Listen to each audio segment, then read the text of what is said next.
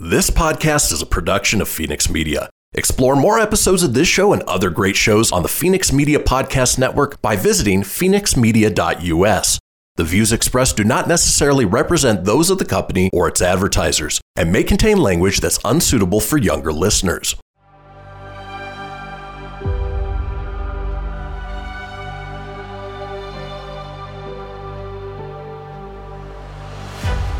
Thank you for tuning in to Silver Age Heroes Radio Theater.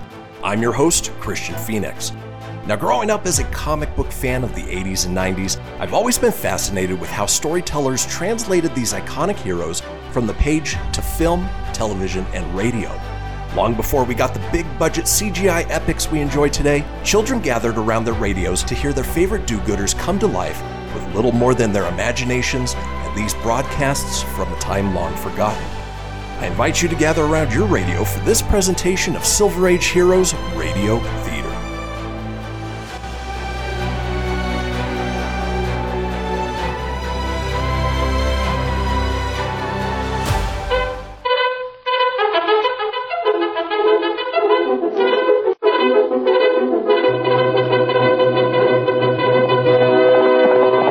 Hail Silver! Away!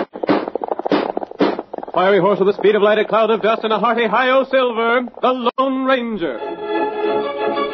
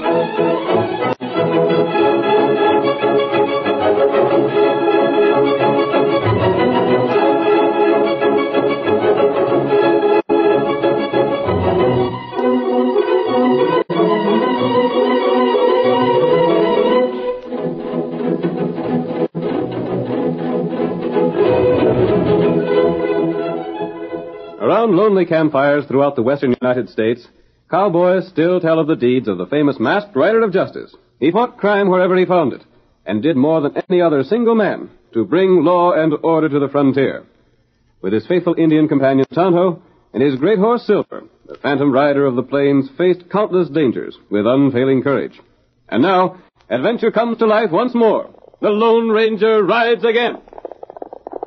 Come on, Silver, old fellow! Danger threatens the wagon train! That's all those red waves of yours! Hail Silver! Away!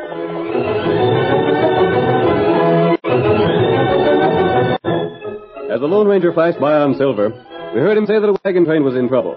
The wagon train, led by old Peter Ridley, had been suffering increasing difficulties. Amos Carver, once Ridley's firm friend, quarreled with him until the two men scarcely spoke to one another. The entire party took sides, and dissatisfaction grew daily. But when they reached the point where the Oregon Trail and the Santa Fe Trail divided, trouble reached a crisis. As our first act opens, the wagon train had made camp for the night. Amos Carver is talking to Sam Dougal, the scout. Yeah, rent it, Sam. I've stood for all I'm going. I don't know where Pete gets off thinking he's the only fellow in this wagon train that knows anything. Well, Mr. Carver, I'd say you ought to be the leader of this party instead of him. No reason why I couldn't do just as well. And you're a heap better liked by folks than he is. And why not? You don't see me telling folks that everything they do is wrong. Uh-huh. Like us hunting them buffalo today. Blast it all, why shouldn't we hunt buffalo if we've a mind to? Ain't hurting him any, is it? Of course it ain't. That's just like Pete. If you don't think of something first, it ain't right for anybody else to think of it. I tell you, Sam, I'm going to kill all the buffalo I want. Shucks, fella's gotta have some kind of sport. To hear Pete tell it, you think it was a crime. Hmm. But he's the leader. I suppose you'd better do what he tells you. It's likely he'd make trouble for you if you was to cross him. Just let him try it. Why, that addle-headed old buzzard ain't Most going to take... likely folks would side again you. Did he say that? Now look here, Mr. Carver. I ain't one to stir up hard feelings. I'm asking you a question. Well, I... So he did, huh? Well, I'll show him who's got the most friends. Next time I see Pete, him and me is going to have a showdown. I wouldn't want you let on I said anything, Mr. Carver. You ain't told me nothing I didn't know already. Tell me what to do, Willie. Thinks folks will side with him, does he? Well, I'll teach him to reckon with Amos Carver for a change. I'd better be getting along, Mr. Carver. I got me some work that's waiting to be done. You run across that old goat, you just tell him I got something up my sleeve he ain't expecting. And if he don't like it, he knows blame well what he can do.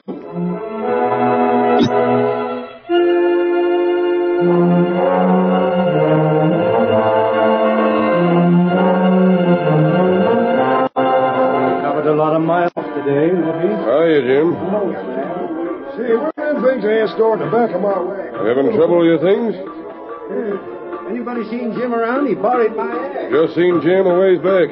Thanks. Hello there, Mr. Ridley. Howdy, Sam. Fixing your wagon? Yeah. Always something wrong with the Blaine thing. Say, what's this I hear about you and Amos hunting buffalo today? It warn't my fault, Mr. Ridley. Amos put you up to it, eh? Well, I'm just working for you fellas. I gotta do what I'm told to, don't I? Uh, I figured just that idiot's ID. Killing buffalo just for the fun of it. I told Mr. Carver we shouldn't. Buffalo's for food. Everybody that lives in this country, redskins and whites both, depend on it for the living. It's a sin to kill 'em for sport. That's right. And that ain't all. Seems as if nothing suits Amos anymore. If I'm for something, then he's agin it.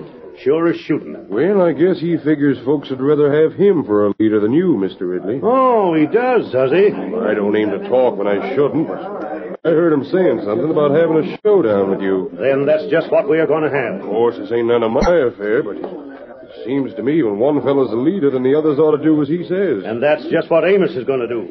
I'll make that darned idiot sorry he ever crossed me. Look, ain't that Amos coming this way? Well, that's him, sure enough. We're going to have it out right now. I hate to see trouble between you two, Mr. Ain't nothing Ridley. you can do about it. Amos asked for it, and he's going to get it. I want some words with you, Pete. Say your say, Amos. And then I got things to tell you. Now, You fellas, keep still, Sam. I know you've been wanting to smooth things over, but there ain't no chance. Amos, you're a darned idiot. I am, am I? Well, listen to me, you old goat. You're going to hear some things you ain't hankering after. Yeah? I heard you've been hollering because me and Sam here shot some buffalo. Get two of you to tell me what I can do. I'm the boss of this wagon train, that's who. And I'm giving you an order right now that's going to be obeyed. And what's that? There ain't going to be no more shooting of buffalo. That's it's for food. Killing them off just for the fun of it's got stopped. I hear you. But you ain't giving me orders no more. And why not? Because I've been talking to some of the other folks, and they're tired of the way you've been running things. Yeah? Hmm. We decided we're getting out. The trail branches off just ahead. When morning comes, we're going one way and you're going the other. That suits me just fine. One is the Oregon Trail, the other's the Santa Fe. You can take your pick. Don't matter none to me. And we'll be choosing the Oregon Trail. Good enough. There's about half the folks who say they follow my lead. We'll pass the word along, and when we come to the fork, the folks can turn off one way or the other, just as they've a mind to. honest, I wish there was some way to fix it up between you fellas. Well, there ain't. I've known Amos since he was knee high to a grasshopper. And he's never had good sense. Yeah, and you all has been the same stubborn galoot you are right now. Good night.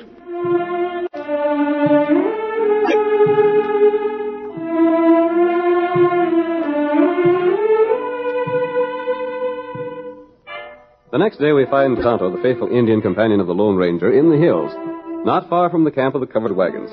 He's crept as close as possible to a group of outlaws who are posing as trappers. His powerful horse is concealed behind rocks. He hears Rick Logan speaking. Sam ought to report pretty quick now. Yeah, you oughta. He's been with the wagon train from Flat River up to now. I counted on him having things fixed so the wagons would divide when they got here. Hey, Rick. Just a minute. What's the matter, Buck? I just been wondering. Let me see that shooting iron, will you? Here. What ails you? You act downright queer. Them bushes ain't moving from no breeze. What the? I got him. A redskin hidden in bushes. Come on, let's see what he looks like. There goes his horse. Never mind the horse. What's this engine doing around here? Eh, I don't know. I seen them bushes move, and I figured some prowler might be around. Oh. He ain't killed. Your bullet just grazed him. Toss a rope around him for the time. We can decide later what to do with him. All right, boss. Say, Rick, there's Sam coming now. He's right on time. All right, move on, move. Anyway, Well, we've been waiting for you, Sam. let me get away before. Howdy, fellas. Well, what's the news? I got good news. Boys, this is the slickest stunt we ever pulled off. You got everything set? I worked it just like you said, boss. Them two galoots was just spoiling for a fight. Oh. Say, where'd the engine come from? Buck just now caught him outside camp. He creased the redskin scalp for him. Now, where Where in thunder have I seen that engine afore? Never mind him. I want to hear about the way things settled. Well, boss, I played Carver and old Ridley again each other right from the start. Ah, I figured it could be done that way. and they were so blamed jealous of each other, they was ready to believe anything I told them. I wasn't with them two days before they was fighting about who was to ride to the head of the wagon train and who was to stay at the rear. Pretty slick. I made Carver think that Ridley didn't like what he was doing. Then when Carver started shooting off his mouth, I told Ridley that Carver was just trying to fix it so's he'd be boss. Don't look like you missed any tricks, Sam. I sure didn't. Before I was through, they was arguing about everything from the food to the way the wagons ought to line up. You all at once the smoothest talker I ever heard. And all the time, I made them think I was trying to keep them friendly. If you told them it was me got in a fight, they wouldn't believe you. Well, what decided him to bust up? That's the best yet. Yeah? I got 'em to arguing about buffalo. Huh? what's that? It's a fact, so help me. Old Ridley was dead set again killing off the buffalo for the fun of it. And then what? So when I told Carver the way Ridley figured, why, there wasn't nothing to do but he'd shoot as many buffalo as he blamed pleased. And now the wagon train is split up for sure? You bet it is. One half's going to Texas and the other half's heading for California. They carrying plenty of cash with them? Uh huh. They sold everything they had before they started moving farther west. Well, they're just the sort of folks we want to meet up with then. What's your plans? Well, now that they've divided up, we can raid either one of them without taking chances. Yeah. First, we'll go after the bunch that's taking the Oregon Trail. You see, they most likely will get through Saddle Pass before they make camp for the night. Yeah, Carter said they aimed to get that fur. And once through the pass, there won't be no chance of their friends giving them any help. How's that? Shucks, that pass is so narrow, two fellas with extra guns can hold off a troop of soldiers if they wanted to. Then when we finished, we can get the others. You going to get started pretty soon? Oh, we'll wait an hour or so. Needn't start that early the way wagon trains travel. We can take our time. Oh. How about the engine here? We'll leave Buck behind to guard him. Maybe later on we can fix it some way to make it look like it was Injuns did the raiding. Good enough. And when that wagon train gets through the pass, we'll be there to make them folks feel right to home. yes, sirree. They're going to get a red hot welcome.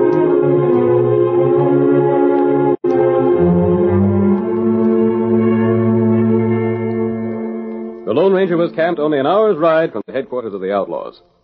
At the sight of White Fellow returning without his master Tonto, he was instantly aroused. White fellow, what's happened? Where's Tonto? You know where he is, old fellow. Do you want me to follow you? He's over. If anything's happened to Tonto, we'll help him, white fellow. Wonder if Tonto could have found the outlaws we've been hunting, Silver. We're ready, white fellow. Lead the way and we'll follow. Come on, Silver.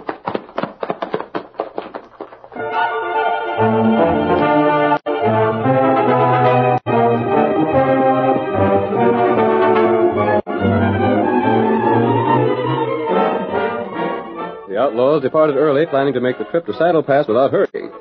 They left Tonto still bound to the tree, apparently unconscious. The outlaw Buck remained behind to guard him. There, there, Redskin. You come to yet? Yeah, sure run a nice furrow across your scalp with my shooting iron. You're darn lucky you wasn't killed. Oh, you. You.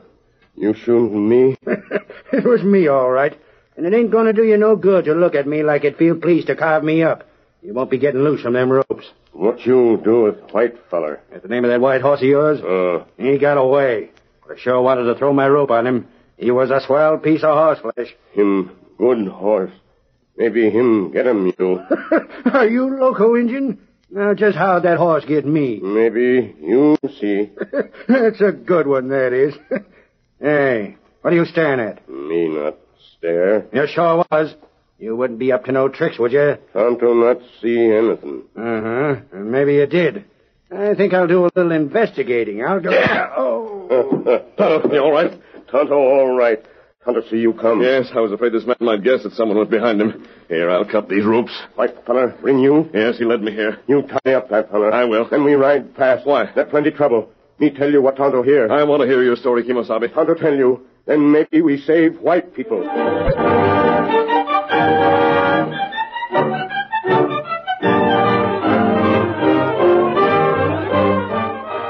The curtain falls on the first act of our thrilling Lone Ranger drama. Before the next exciting scenes, please permit us to pause for just a few moments. Behold my precious. Ooh, let me tell you something right here. Uh-huh.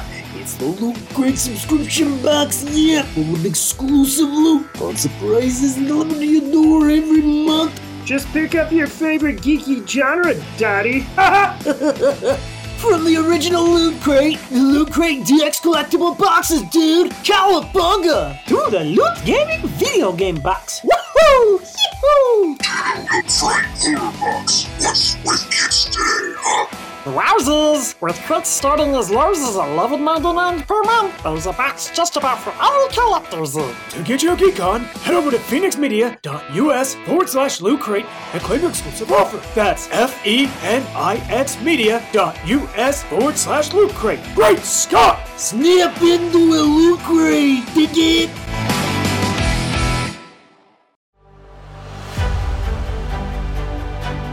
You're tuning in to Silver Age Heroes Radio Theater presented by Phoenix Media.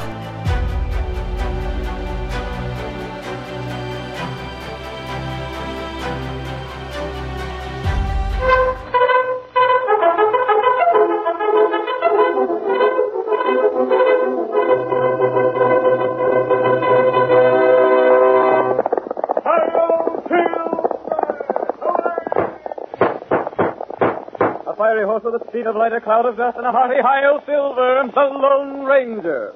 Now to continue our story. Sam Dougal, an outlaw, was hired by Peter Ridley, the leader of a wagon train.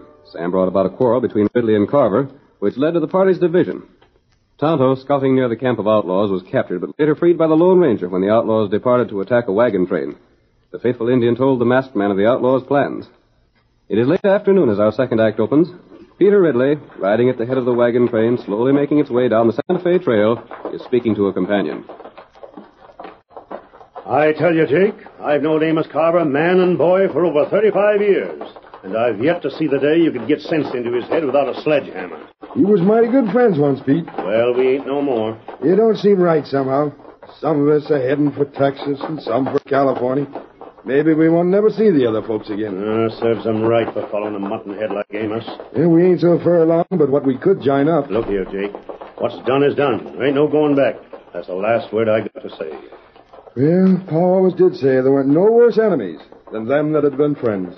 Ain't seen nothing of Sam Dougal, have you? Nope, not since early morning. Reckon he went with Amos? Maybe. Well, I'll be. Well, look over yonder. That might be Sam now. Huh? See them two fellas riding this way? Gosh almighty, ain't they covering the ground so? Neither one of them, Sam. How come you know that? They're riding white horses. Sam's horse was a bay. Want no match for either of those critters. They sure are beauties. What was he hollering? Dunno, I couldn't make it out. Well, they sure ain't wasting time getting here. Leaping catfish. One of them's masked. The other's a redskin. Peter Ridley! That's me, stranger. Right over here. Pull up here, Jake. Ain't a holdup, is it? Two fellers hold up a wagon train? Jake, sometimes you ain't got a mite more sense than a. Oh, who's the one? Oh, boy, steady. Oh, You're Peter Ridley? That's me. What's on your mind? Ridley, you've been tricked. Huh? What's that? Outlaws divided your train to make it easy. You two attack. Mister, what kind of a stunt is this? Sounds kind of funny for a fellow wearing a mask to talk of outlaws. But I'm not an outlaw. Then how about the mask? I can explain that later. Now you must listen to me. Pete, there's something about this fella I like. Maybe he ain't an outlaw. You leave me to handle this, Jake. Amos Carver and his party will be wiped out unless you hurry. This ain't some trick, is it, stranger? My friend was captured by the outlaws. You can see the bullet wound they gave him. Yeah? And how come he's still living? He pretended to be unconscious when the outlaws made their plans. They let him live because they didn't believe he'd hurt them. Go on. They'll attack the other party somewhere beyond Saddle Pass. Just a minute. Where'd you get the darn fool notion that outlaws split up my wagon train? Sam Dougal is an outlaw. He brought about the quarrel. That was his purpose when he joined your party. Stranger, Sam was the most peaceable fellow you ever seen. He was always trying to smooth things out. you don't believe me? No, sirree, mister. You ain't gonna get me to swallow a story like that. Pete, you're just as stubborn as Amos. I can't see the harm in checking up on what this fella says. The outlaws are traveling slowly, but if you don't ride at once, it'll be too late. Now hold on. Maybe you're an outlaw. Maybe you're just planning to get the men folks away from here and Hey, then- wait. There's Chuck. Seems in as big a hurry as these fellows. Looks like he's been over the back trail, the direction he's coming. Oh, there, boy. Oh, oh, oh. Hey, Pete. Pete, What's ailing you, Chuck? there's something wrong with Carver's wagon train. Something powerful wrong. Yeah? I'm so darned out of breath, I can hardly talk. What if you got something to tell? Tell it. I just came from Saddle Pass way. Now, what in darnation was you doing over there? Well, you, you see, Sarian is with the other folks, and blazes with Sari Ann talk off. I was almost to the pass when I, I heard some shooting. Most likely Amos gunning for Buffalo. There's a herd over his way. Buffalo, nothing. Them shots was aimed at me. Somebody was trying to keep me out of that pass. Pete, I bet the masked feller was right all the time. Amos sure wouldn't fire at Chuck. The outlaws are there now. You really figure it's outlaws? Of course, but we may be able to save Carter's party if you bring your men at once. Can they hold off the outlaws for a time? Them sidewinders won't get Amos without trouble. Are you going to do something, Pete? Am I? Amos ain't got much sense, but he's my friend, and I'll fill the fellow full of lead that tries to do him harm. Come on, stranger, let's get going.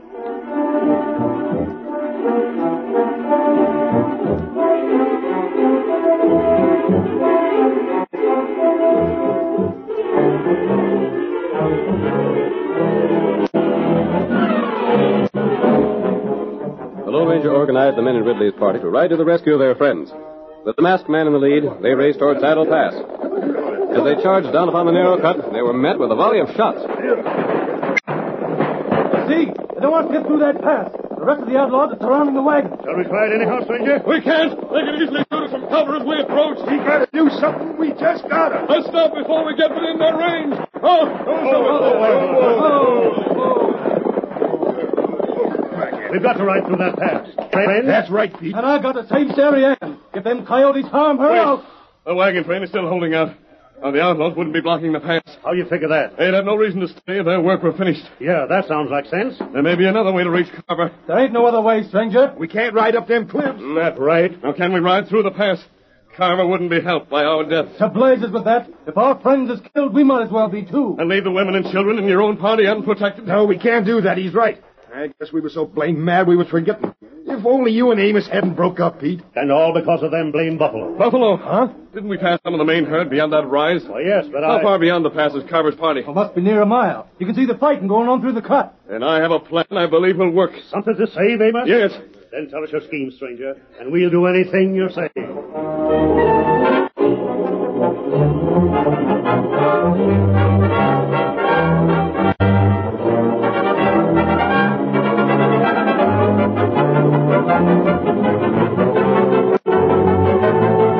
The Lone Ranger outlined his plan to the men, and they went into action. But in the meantime, the outlaws' attack was proceeding as their leader had ordered. The greater part of the gang, taking no risks, slowly wore down the resistance of Amos and his men.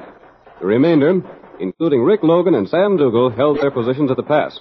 Rick is speaking. We're doing all right, ain't we, Sam? yeah, like you said, Rick, a whole troop of cavalry couldn't get through this pass unless we let 'em. Uh-huh, but we ain't letting them. How are the boys making out with the wagon train? Taking it careful, like I told 'em. Ain't no use rushing the wagons.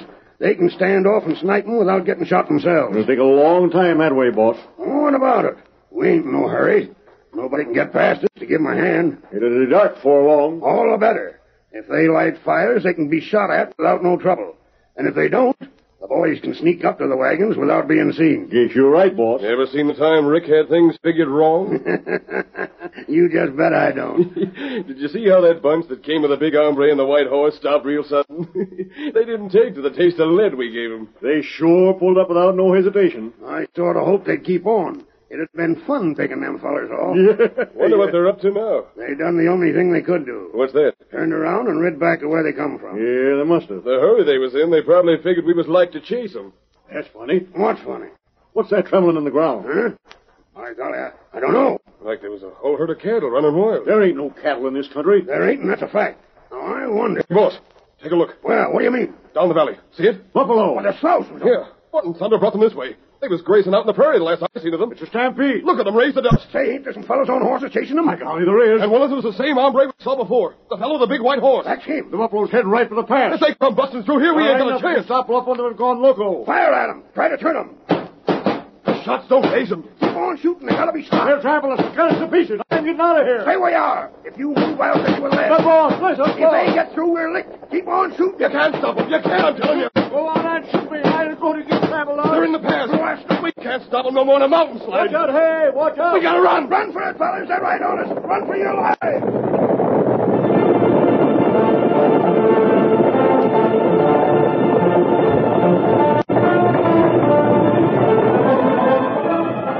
The maddened herd of buffalo, urged on by the Lone Ranger and Ridley's men, thundered through the pass, sweeping all before it.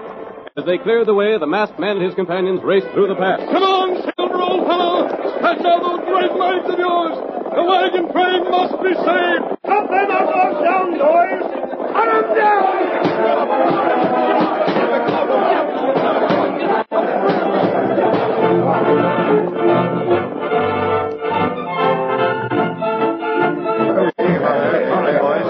to be. I give up, I tell you. So, Sam, you was an outlaw, like the masked feller said. Ridley, this gang has made a practice of attacking small wagon trains. Well, they ain't going to do it no more, thanks to you, stranger. We left one of the men tied up at their camp. We can get him later. Get along there, you low-down sidewinder. Get along before I ventilate your hide. Don't shoot. Watch out for that gun. I'm doing what you tell me, ain't I? You'd better. You know what's good for you. Amos! Pete, by the eternal. How you hurt, Amos? There you scratch. Uh, and the other, others all right? Shucks, none of them hurt so bad the time won't mend 'em. but you sure come along just in time. Yeah, but it was the masked feller got us here. It was him that thought of stampeding the buffalo. You were fortunate to survive this danger. Aren't we, though? But you'll meet many more dangers before your journey is over. We've learned that, stranger. If you travel separately, neither party will be strong enough to defend itself. Oh, just what are you getting at, stranger? Forget your quarrels and reunite. You owe it to the people you lead. Well, uh, I'm willing. Oh, you old goat, you listen to me. I, uh, I was bent for trouble, and, and I got it. Here's my hand to show I'm sorry. You really mean you want to join up with me again, Amos? Ain't that what I'm saying? Shake. We're friends again. Even if you are a stubborn old idiot. Uh, there's another thing, Pete. Yeah? About them buffalo. They saved my life after I was dead set on killing them for sport. Uh, they sure did. And I got this to say. The first feller I see shooting them regardless is got me to deal with. And that goes as it stands.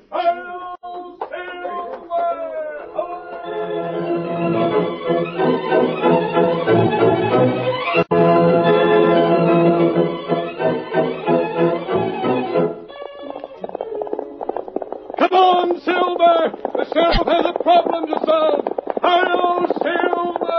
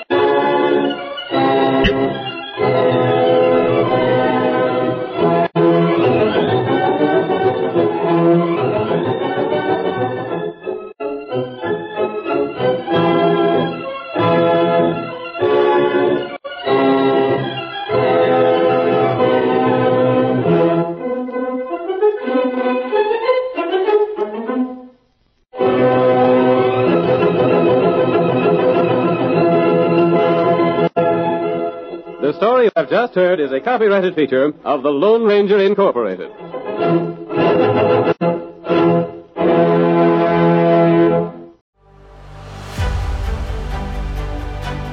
You're tuning in to Silver Age Heroes Radio Theater presented by Phoenix Media.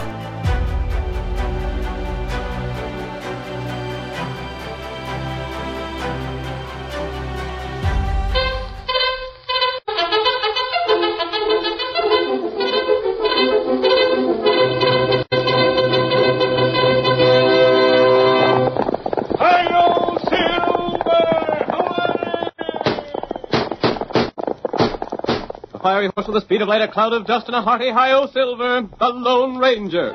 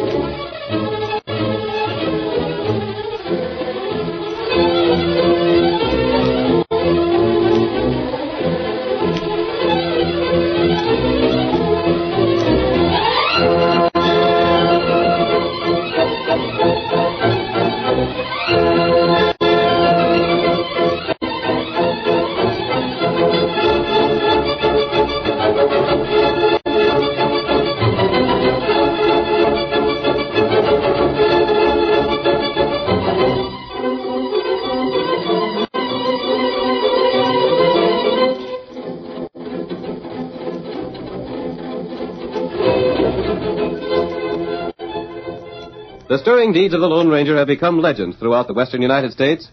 The masked rider of justice struck terror to the hearts of the lawless who preyed upon the law abiding citizens of the Old West. And now, once more, the thunder of silver hoofs lead us down the trail of adventure. The Lone Ranger rides again. Come on, Silver, old fellow! Donald's waiting for us in the town of Green Tree! We must hurry! Hail, Silver!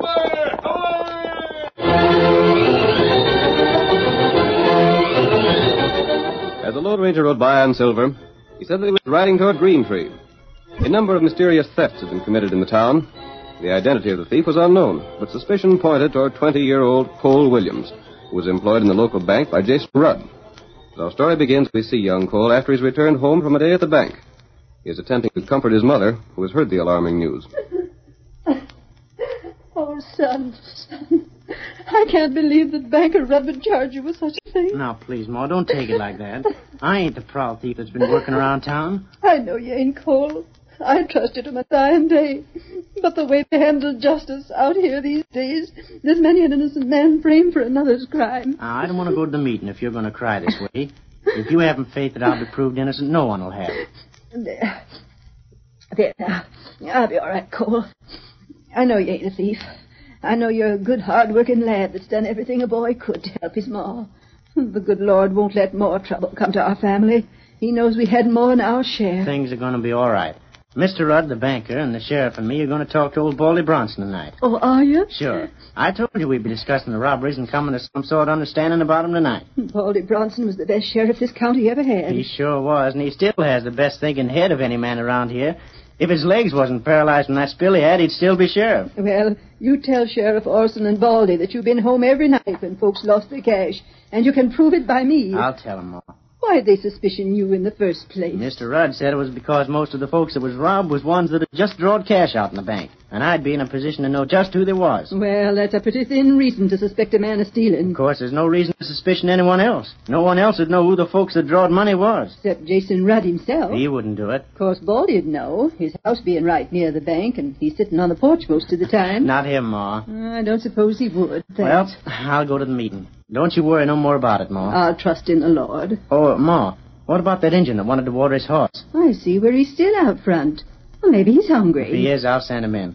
I suppose the next thing that'll happen will be that folks will criticize us for always helping a pilgrim. Well, we can't afford it, but on the other hand, we can't turn no man away. I'll be home as soon as I can get here, Ma. Now I'll be waiting for your Cole, and trusting Baldy Bronson to find a way to locate the real thief, to clear you of any suspicion. Bye, Ma. Bye. Get all the water you wanted, engine? Oh, me, thank you. You want some victuals? You hungry? No, no, me, me go now. Well, good camping and good luck. Get him up, white fella.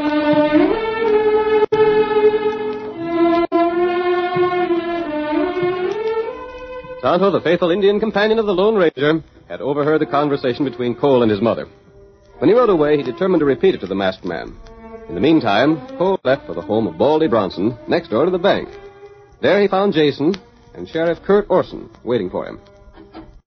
Evening, Mr. Rudd. I'm here, just like you said. Close the door and come in, Cole. We got some serious talking to do. Yes, sir.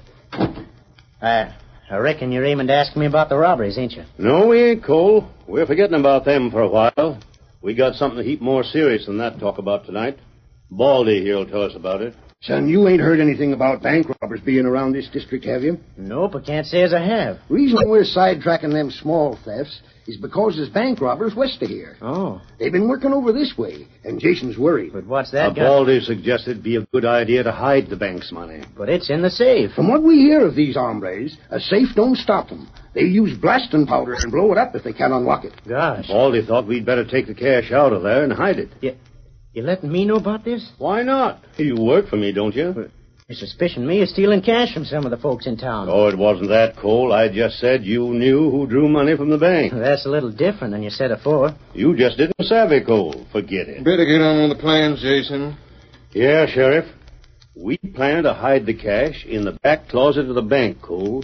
It's most all folding money, so it'll be easy to handle. The back closet? But that ain't even got a lock on the door. That's why the crooks never think to look there. I see. And we're the only four to know about it. That's right, Baldy. You and the sheriff here's got to know in case of trouble with robbers. And if I was hurt or anything happened to me, Cole would have to be able to get the money. Yeah, that's so. Well, then, I reckon that's all, gents. Me and Cole go over to the bank and take care of moving the cash tonight. Thanks for your suggestion, Baldy.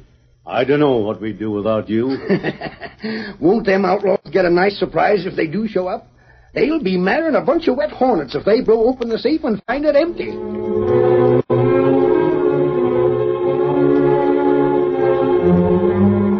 The following morning, Jason Rudd rose early and opened the bank an hour before the usual time. He went at once to the place where the money had been hidden and discovered that the cash box had been stolen. He rushed to Sheriff Orson's home. Uh, Sheriff, hey, Sheriff! Sheriff! Sheriff Orson, wake up! Come on out here. You did work, Jason. You did work. Worked as slick as silk. The cash is gone. Come on in. Baldy's the man to call on next. By thunder, I gotta hand it to Baldy. He worked out a scheme to catch Cole Williams with a good. I'll go with you right now. I'll get my breakfast later on. I was so blamed anxious to see how the whole scheme would work out that I got up with the sun. It won't be hard to pin the guilt on Williams. Inside of ten minutes, I have a confession from him. That ought to be easy. I didn't steal the cash, and I know you didn't steal it, and Baldy couldn't steal it. Wait till we see what Baldy has to say about it. Uh, he's right on the front porch, same as usual. Yep.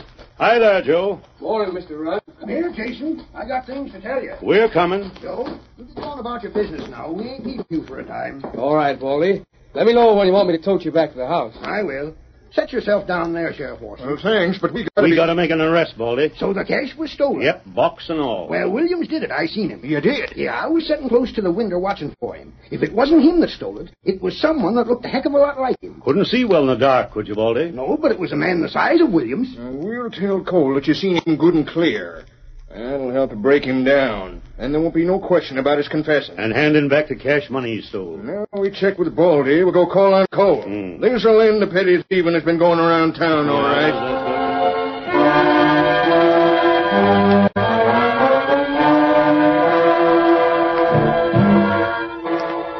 After hearing Tonto's story, the masked man had made the acquaintance of Cole and his mother in an effort to solve the thefts in the town. We see him with his Indian companion alone in the big kitchen of the Williams home the same morning. Being friends with the Williams folks will give us a good start at solving these crimes, Tonto. Mm, That's right. I'm glad we came here first thing this morning. Here's some breakfast, piping hot, stranger. Thank you, Mr. Williams. There. There now, fall to and eat your fill. I sure feel in good spirits this morning. What's happened just goes to prove that it's good judgment to put your trust in heaven. That's right, Ma. It wasn't half an hour after you said that last night that Mr. Rudd showed that he trusted me. I don't suppose you men have heard of outlaws working this way, bank robbers. No, we haven't. You not think us bad fellers? Six alive, no. I don't judge a man a crook just because he says he's masked.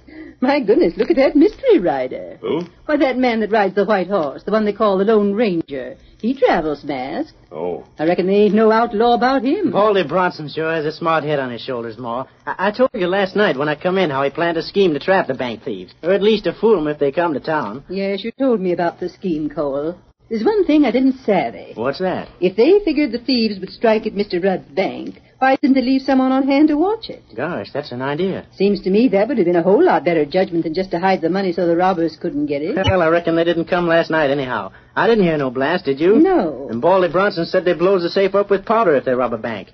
Don't you think we'd have heard that? Seems like. There seems to be a group of people coming toward the house. Oh, uh, maybe they got word about the thieves. I'll open the door and see who's there. There's quite a few riders in that group. Why, there's Sheriff Orson. Yeah, and Mr. Rudd and a couple of deputies. They're coming here, Cole. They must have word of the thieves. Reckon they have. If you don't mind, we'll step into the other room where they won't see us. But, stranger- Come, Tonto. I don't want to explain my mask right now. Uh, we go. Here, Mr. Williams. Take these extra plates. Put them away. Well, uh, all Oh, right. Hiya, Sheriff. Come on, boys. You strain where you are, Cole. What's the matter, Sheriff? gotta leave the coyote. Watch out, see. Don't slip out the back. Leave that door open. Cole, what are they talking like that for? oh. Gosh, I don't know. They talk like they wanted you again. They can't. I, I don't know what this means. We want you, Williams. You robbed my And bank. you're going to jail for it. What are you talking about? We've been suspecting you for some time, but now we got you trapped, so you won't be able to get away. But, You Sheriff, stole the I- money from the bank last night, and you were seen doing it. seen the bank. I never did. I never stole a thing. Oh, I was not in the house last night. There must be a mistake, Sheriff, Mr. Rudd. Cole was right here at home all night. I can vouch for it. You boys look around. See if you can find any sign of the cash box. that whole scheme last night, Cole, was just a trap for you. Well, Sheriff, I don't know what you're talking about. Yes, you do. Don't try to pull the wool over our eyes. We've got you now. suspected all along that you was the one done this thieving around town. But I didn't. I tell you, I didn't. I never stole a thing from anybody. You stole money from the bank last night. That's not true. Baldy Bronson had the idea. He figured we could trap you by making you think there was an easy chance to steal the bank's money and have some outlaws from another county get the blame for it. Yeah, so we let you in on the plan. There never was no bank robbers.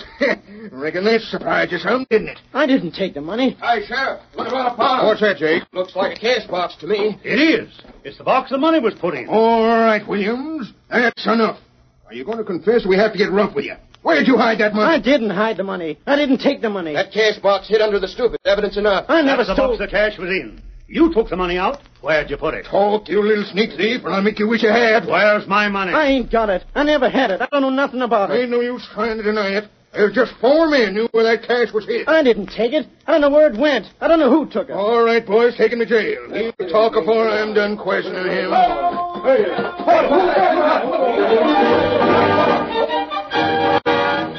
The curtain falls on the first act of tonight's Lone Ranger drama. Before the next exciting scenes, please permit us to pause for just a few moments. You're tuning in to Silver Age Heroes Radio Theater presented by Phoenix Media.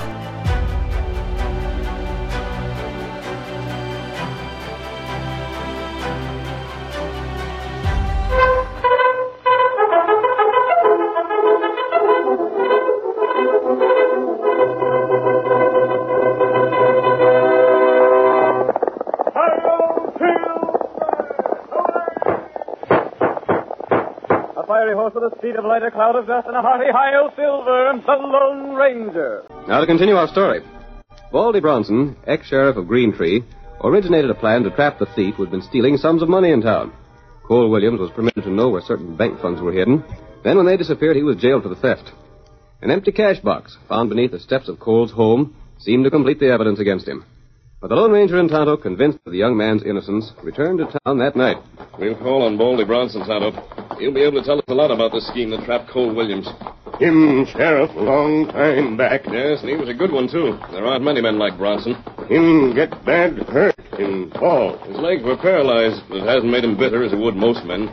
He's been content to watch things happen around him. Oh, There's his house right ahead. Baldy will tell us the truth. not right. I'm not convinced that Cole Williams is the crook. Maybe sheriff crook. I believe Sheriff Orson's crooked as soon as I would Cole Williams. Oh, Silver. Oh, Oh, I thought it. Oh. I'll go up and take a look in that window first, Tonto. I want to make sure no one's in the house with Baldy. Uh, better, better you talk to him alone. Yes. Here's the window. Quiet now. There he is, sitting by the stove. Him alone? Yes. What you ask him? He's shrewd and understands the situation in town as well as anyone. That Mm, right. I don't see anything in the man who runs his errands for him. Mm, that not matter. Go back, Tonto, and see where the horses man up along. You want Tonto, you call him. Very well, Kimosabe.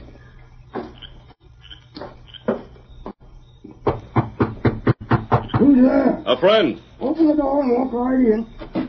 Why, what the? You're mad. You're Baldy Bronson? Yes, but who the Sam Hill are you? I'm here to ask you for the truth about Cole Williams. Are you the fellow that rid away from his place this morning? Yes. You get out in here. I ain't have nothing to do with a masked man. I came here to get your opinion about Cole Williams. He's guilty. That's all there is to it. Have you any proof of that? I seen him last night. I seen him going right by my window heading for the bank. It was pretty dark last night. My eyes is good. There ain't many men around here his size. What about the sheriff? Ah, it's not the sheriff. I know that. Why are you so anxious to see Cole Williams found guilty? I'm anxious to see a crook jailed, that's all. You helped frame Williams for that robbery last night. I admit this much, stranger. Ain't none of your business, but I'm admitting it. I did lay out a scheme to trap him, and he was trapped. He stole the cash from where Jason Rudd hid it. Sometimes facts are not what they seem. What are you getting at? It would have been easy for someone else to have stolen that money and put the cash box under Williams' porch. You got any ideas? Other men besides Cole Williams knew that money was to be hidden. I don't know nothing about that, stranger, but the facts stand as far as I'm concerned. Williams was suspected of having stolen money around town, and what he done last night proves it. His mother says he didn't leave the house. Hmm. You ever yet seen a lad's mother that wouldn't lie to save him from jail? Oh, Baldy, I... Hey, now, stick your hands up. Take it easy. Keep him covered, Joe. I hanker to find out who this masked man is. Yeah, well, we'll find out pronto. He been making trouble for you, Baldy? No, he's here for information. But it looks to me like he's in cahoots with Cole Williams. Lucky thing I come. Just dropped by to see if you wanted me to fetch you anything before you turned in for the night. Yeah, I want my pipe over there by the stove. I'll toss it to you. Don't you move, stranger. You're covered. How about your tobacco? I got that right here. Now then, stranger, suppose you take that mask off and let us have a look at your face. I came here for your help, Baldy, but you don't seem willing to give it to me. If you were a friend of Cold Williams, let me give you some advice. Yes? Don't interfere in things. It ain't your business. Now take off that mask. I don't think I will. Take it off. You heard what Baldy said. Take off that mask, or I'll take it off for you. You drop him down. You look out! What Get the... the gun, Tonto. You get him. Dad, rat it, injure you. Hold him, you. You're covered. Stay right where you are. You will pay for this. You will pay. Here, Silver. Get your horse, Tonto. You won't get away with this. You just wait. I learned what I wanted to know, Baldy. Thanks for the help you gave me. Down square things, Williams.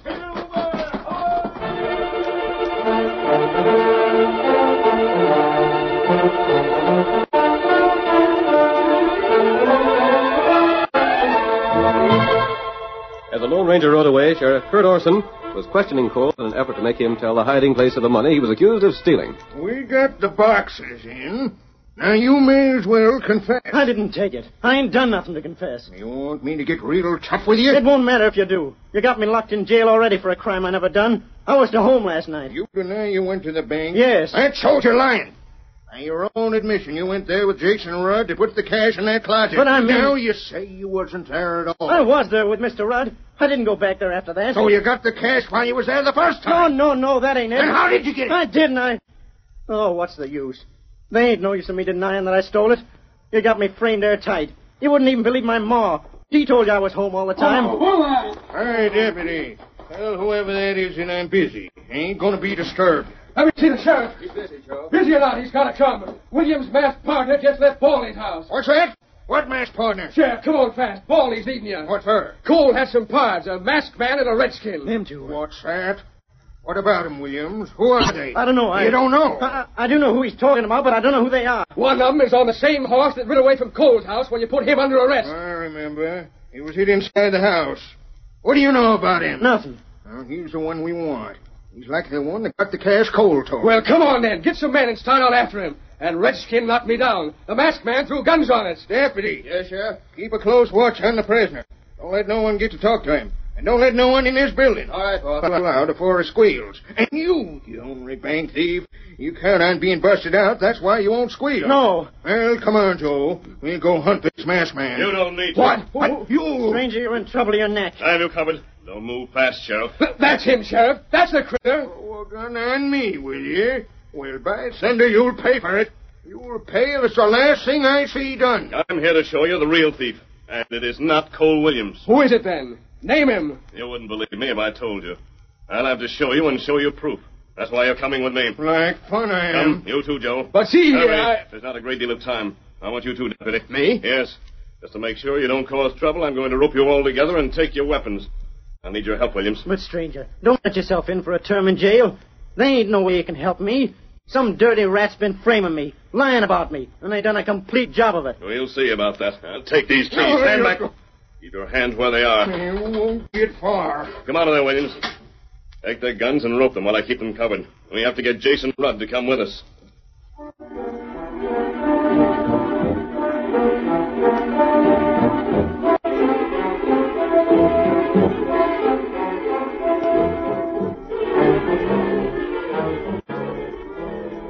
Joe, the sheriff, and the deputy were roped together. Then, guarded by Cole Williams, they were forced to accompany the Lone Ranger to Jason Rudd's home. The masked man, guns in hand, aroused the unwilling banker.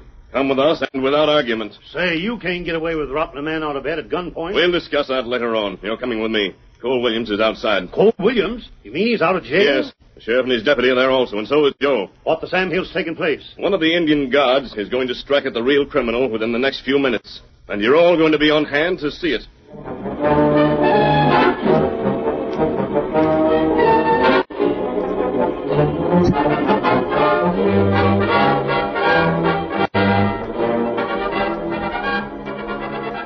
Jason Rudd was added to the small group. Then, at the command of the Lone Ranger, they mounted and rode toward the home of Baldy Bronson.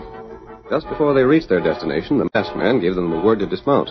Pull up here! Come the rest of the way on foot. Oh, no. Oh, no, no, Go ahead now, no. all of you. You'll have no choice. Come on. I spoke of an Indian guard. I meant the guard of fire. Behind that house, you'll see my friend Tonto. He's waiting for the signal from me. Not here, stranger. I can still deal lenient with you if you don't go no further. They're going all the way, Sheriff. I'm taking desperate measures, but I know of no other way to convince you of the truth. You wouldn't believe me if I didn't show you. Show us what? The man who prowled this town in the night, stealing from those who drew money from the bank. Cole Williams. No, it wasn't Williams. It was the man you've all trusted. The man who lives in that house, Baldy Bronson. I knew you'd doubt that. Why, I took care of Baldy ever since he was hurt. He can't walk. Baldy knew who drew cash from the bank. He lives right next door. Baldy's the one who suggested setting the trap to frame Cole Williams. You're all wrong, and I'll show you if you let me go speak to Baldy. Not just yet. I went there to speak to him, thinking he'd know more about the situation than anyone else in town. I looked through that window to see if he was alone. He was. Baldy was sitting by the stove cleaning his pipe. I went to the door, and in the meantime, he had left his chair and crossed the room. Because a little later on, he asked Joe here to get him his pipe from the stove. But you cooked up here and ain't a shred of truth. Very well. Then you'll need more convincing. You'll get it. All right, Kimasabi. What's that redskin going to do? Watch and you'll see. He's setting fire there. Burn his holy house. Look at Watch, watch closely. He'll be burned alive in there. Here we are. If I'm wrong, Tonto, we'll get him from the house in time. You'll hang for this. Cut the ropes, Cole. I need a hand. But stranger- Cut those ropes. All right, if you say so. I'll release you, Sheriff. Here's your gun. And the first thing I'll do is... Steady. I'm still covering you. Set it- The house is on fire! He's running. He's coming out alone. He can walk! Look at him! What about it, Sheriff? If this don't beat all... And look what he has in his hands. What's he trying to save? The money bag. The bags I put in the bank last night. Come on, come on, deputy. What's the mask for? Oh, never mind him. There's the man we want. Hold on there, Bronson. You're under arrest. Why, you? You're trying to trick so me. you've been the crook all the time. Ain't a thing you can say to offset the evidence of that money. That fire! That fire! If it hadn't been for that, you never would have known. Yes, I can walk as good as any of you.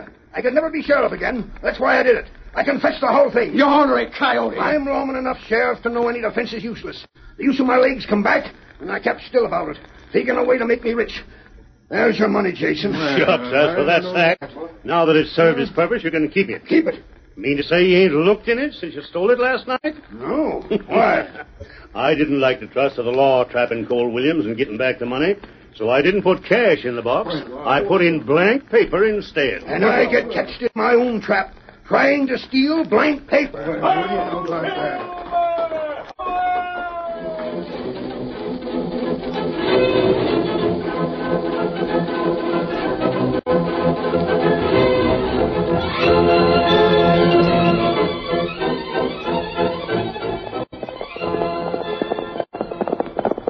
Come on there, Silver, old boy! There's trouble ahead!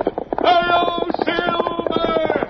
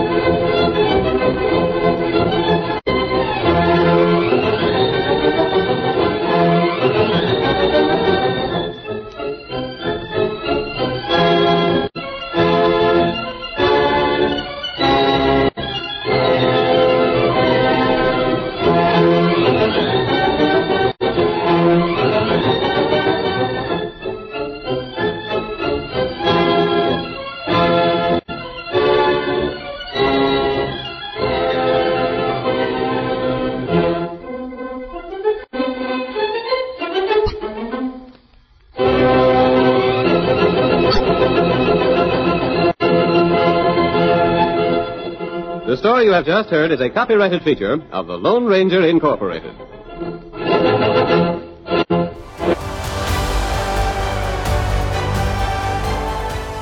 Get this and previous episodes of Silver Age Heroes Radio Theater wherever you get podcasts or by visiting phoenixmedia.us forward slash Silver Age Heroes. Join us again, same bat time, same bat station, for another presentation of Silver Age Heroes Radio Theater. Excelsior!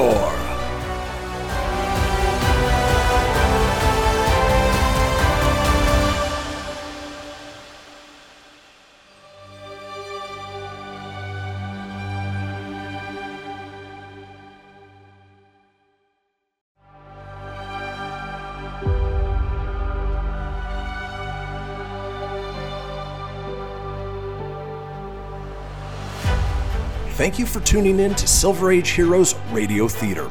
I'm your host, Christian Phoenix. Now, growing up as a comic book fan of the 80s and 90s, I've always been fascinated with how storytellers translated these iconic heroes from the page to film, television, and radio.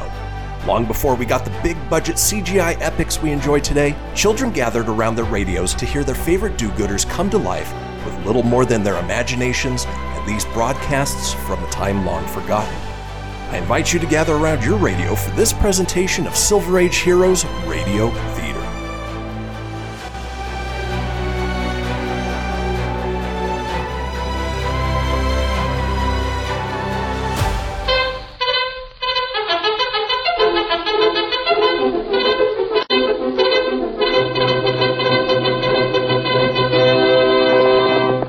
Hail Silver!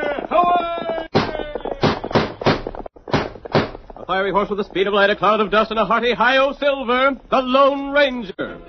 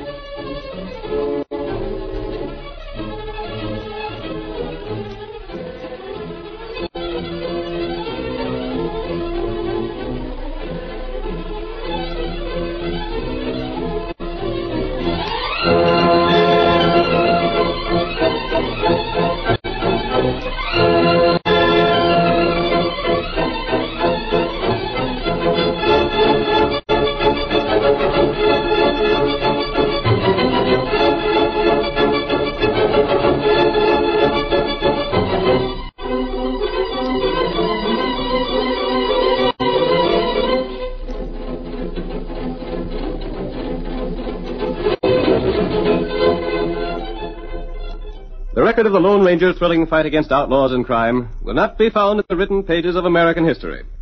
However, the exciting stories of the mysterious phantom figure of the plains, his great horse Silver, and his faithful Indian companion Tonto are as vivid today as they were in the pioneer days of the West.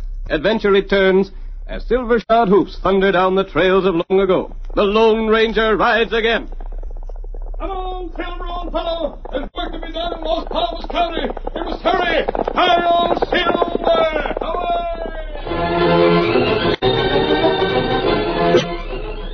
At the end of the Civil War, Bolivar Bates and Hackshaw Hawkins had driven westward with little to show for their careers as soldiers other than a saddlebag stuffed with worthless Confederate paper money. As our story begins, we see them mounted on a pair of sway-backed horses on the road leading to the capital of the territory. Their uniforms are ragged, their belts tightened to the last notches. I tell you, Hex, all ain't right. Tain't just, that's what it ain't. What do you want, Bolivar? Look at us. Just look at us. Here we are, two of the finest soldiers that ever followed General Bob Lee. And we ain't got no food, no cash, no prospects. All we got is stomachs so plumb full of emptiness they like to bust. Yeah, and a sack of Confederate paper money. Be useful to build a fire with if we had something to cook when the fire was built. Five thousand dollars worth of Jeff Davis paper money and it won't buy a mess of beans. Bolivar, can't you think of nothing we could do to get something to eat? I'm powerful hungry. You're hungry. So help me, Hexo, if I didn't get blisters riding bareback, I'd eat the saddle off General Sherman here. Hold on a second. Here comes a couple of fellows on white horses. They might lend us a hand. One feller's mad. I ain't particular. Hi there, stranger. Oh, Hello, soldier. Stop a minute. Oh, oh, Silver. Oh, white fellow. Whoa there. Whoa, General Sherman. Whoa. General Sherman? Yeah, yes, my horse. He kicked me once when he was in the cavalry, so I up named him after that Yankee. He's seen better days. Mister, General Sherman was once one of the finest horses south of Potomac. Jeb Stuart himself never rode a finer one. So you rode with Jeb Stuart? Sure did. Why, stranger, I was Jeb's right hand man. Yeah, and I was his left. Go on, Bolivar. You might just as well try it once more. Maybe the masked feller and the engine ain't as known as they look. What do you want to ask me? Well, you see, we got a saddlebag full of paper money. that we figured we might trade you for silver. Paper money? It's right handsome. Confederate money? Well, what if it is? It's still pretty looking. You can't spend Confederate money now. We found that out, stranger. Shucks, you knew that, eh? Well, Bolivar, I reckon we're going hungry again tonight. I declare, if I don't see food mighty soon, I won't recollect what to do with it. Maybe we make camp here, huh? Yes, Tonto. This place is fine. Wouldn't you men like to camp here with us? We've food enough to go around. Food? You mean victuals? The real thing? Yes. Mister, we'd be downright ossified without an our gratitude. Uh, Tonto, Tonto, fix him. Can't. We'd be right glad to help you in any way we could, Injun, but I'm afeard the sight of food would be so weakening we wouldn't be worth much as helpers. You men might be able to get jobs if you have a lot of courage. Courage? Stranger, if there'd have been a dozen more like us, the South would have won the war. It'll mean work. Work? Gosh, Hacksaw, you hear that? Well, Bolivar, we can swallow our pride for our stomach's sake. Name a job, stranger. We got nerve and courage aplenty. There's been trouble collecting taxes in Los Palmas County. That's so. The ranchers are not in sympathy with the federal government. Men who have been sent out to get the taxes haven't lived long. Oh, I... Gosh, Bolivar, how bad do we need that job? Bad enough to take it. Wonder if we can get it. After we've eaten, I'll tell you how to reach the office of Mr. Bradley at Los Palmas.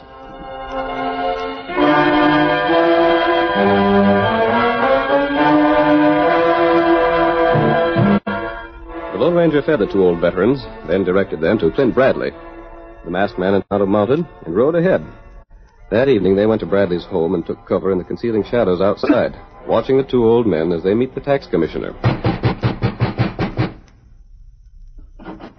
Yes? Your name Bradley? Yes.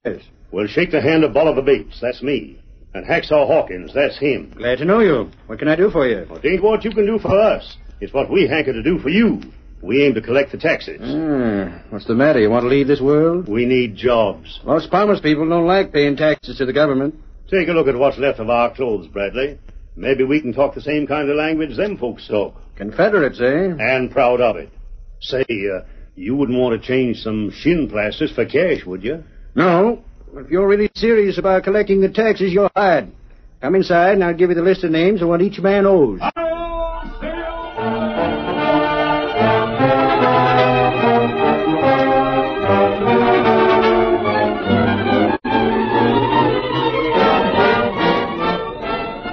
The Lone Ranger had thought of a plan to aid Bolivar and Hacksaw in the collection of the taxes. The masked man had learned the route the two old soldiers would take, so he and Tonto rode ahead of them. There's the first stop they'll make, Tonto. Barnaby Lee's ranch. Oh, we go there first. Huh? Yes, and we'll have to make sure the old men aren't too far behind us. Hmm. you take care of the horses. Oh, Silver. Oh, oh boy, Tonto. Oh. Take the horses around to the rear of the house. I'll meet you there. Huh? Tonto, Tonto do. Bolivar and Hacksaw should be along soon. Them near. Them be here maybe two, three minutes. Very well. I'll meet you later then. Come, Silver. White feller.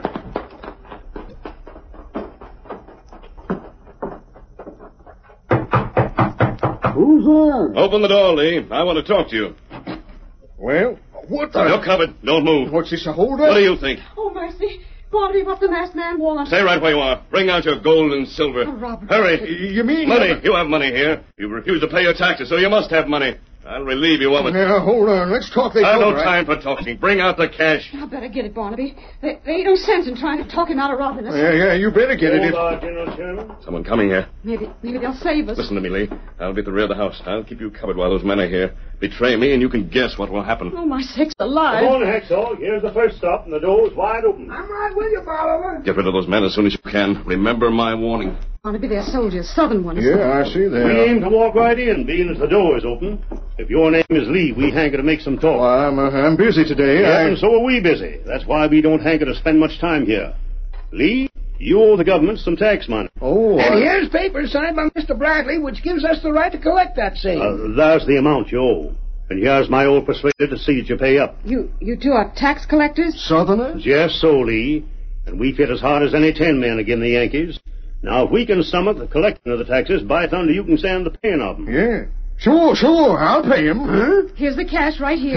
Yeah, we, we, we pay the taxes, and doggone glad to do it. Well, fry me for a side of bacon. Uh, take the cash. Take it all. Pay up my taxes for the next few years in advance. Now, don't you try no skin game. Aye, take the cash and welcome. Just give me a receipt for it. I'll, I'll mark my X right here, showing I got the cash. Uh, you fill in the amount yourself. My eyes ain't good.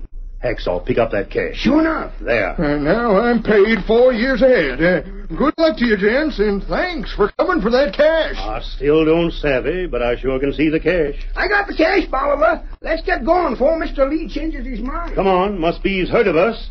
And my downright determined look showed him it wasn't no use argufying. Now, there ain't nothing to steal. Come on out, you stick-up man. Reckon that's the time I fooled you. Instead of you getting my cash, I paid up my taxes. Uh, Where is he, Boniface? And went back here. I, I thought he'd be shooting me most any second, seeing what I was about to do. I. Hey, you! Where are you? There he goes. Look at him travel. An engine with him. Silver? He called that horse Silver, Marthy? Great guns! Maybe I wasn't so smart after all.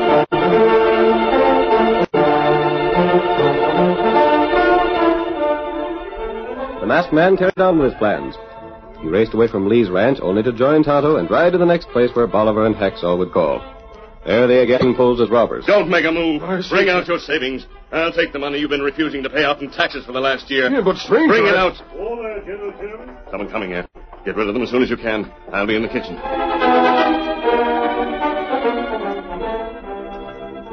Sure, I'll pay my taxes. There's the cash right there. Doggone it, Bolivar. There's something wrong about this, but I'll be a six-legged calf if I can settle what it is.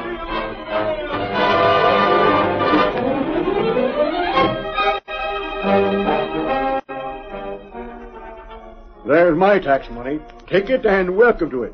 Thanks for coming. Hacksaw. I never seen the like of it.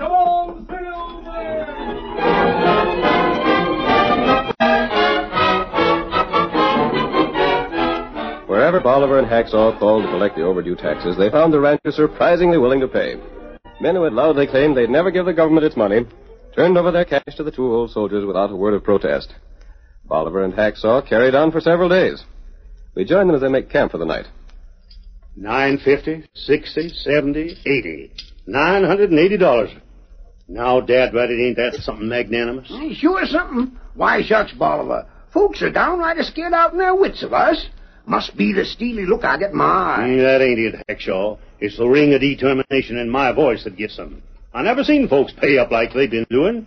We better get this cash back to Mr. Bradley before it gets too heavy for General Sherman to tote. Bolivar, I've been having notions about that cash, What do you mean, Hacksaw? wishing it was ours. Shucks. But all the Besides same, that, uh, our horses ain't built for fast travel. wonder if we'd have to be outlaws. We got paper money, ain't we? Eh?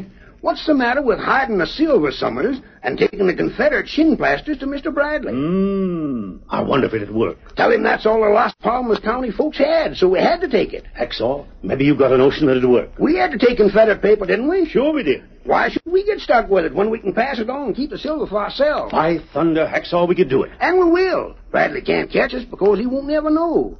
And none of the folks around here will be speaking to him. They wouldn't have reason to. They're too far away from his office. Besides that, they don't have no use for him because he's a Yankee. Hacksaw, we've been honest men all our lives, but right here and now is where we change. We get dishonest and do it so slick we won't never get catched.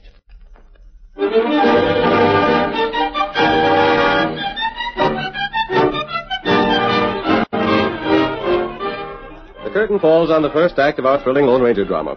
Before the next exciting scenes, please permit us to pause for just a few moments.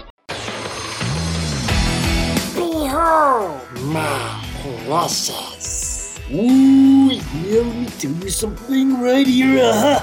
It's the Loot Crate subscription box, yeah, full of exclusive loot, fun surprises delivered to your door every month. Just pick up your favorite geeky genre, Daddy. From the original Loot Crate, the Loot Crate DX collectible boxes, dude! Cowabunga! To the Loot Gaming video game box! Woohoo! Yee-hoo! What's with kids today, huh? Wowzers! With crits starting as low as 11.99 per month, there's a box just about for all collectors. To get your geek on, head over to phoenixmedia.us forward slash loot crate and claim your exclusive offer. That's F E N I X media.us forward slash loot crate. Great Scott! Snap into a loot crate, dig it?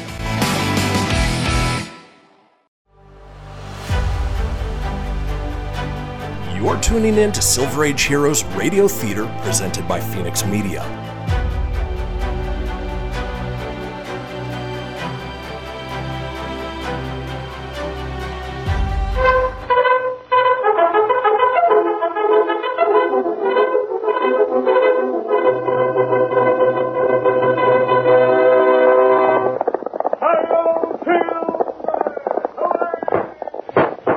over the speed of light, a cloud of dust, and a hearty high o silver, the Lone Ranger. And now to continue our story.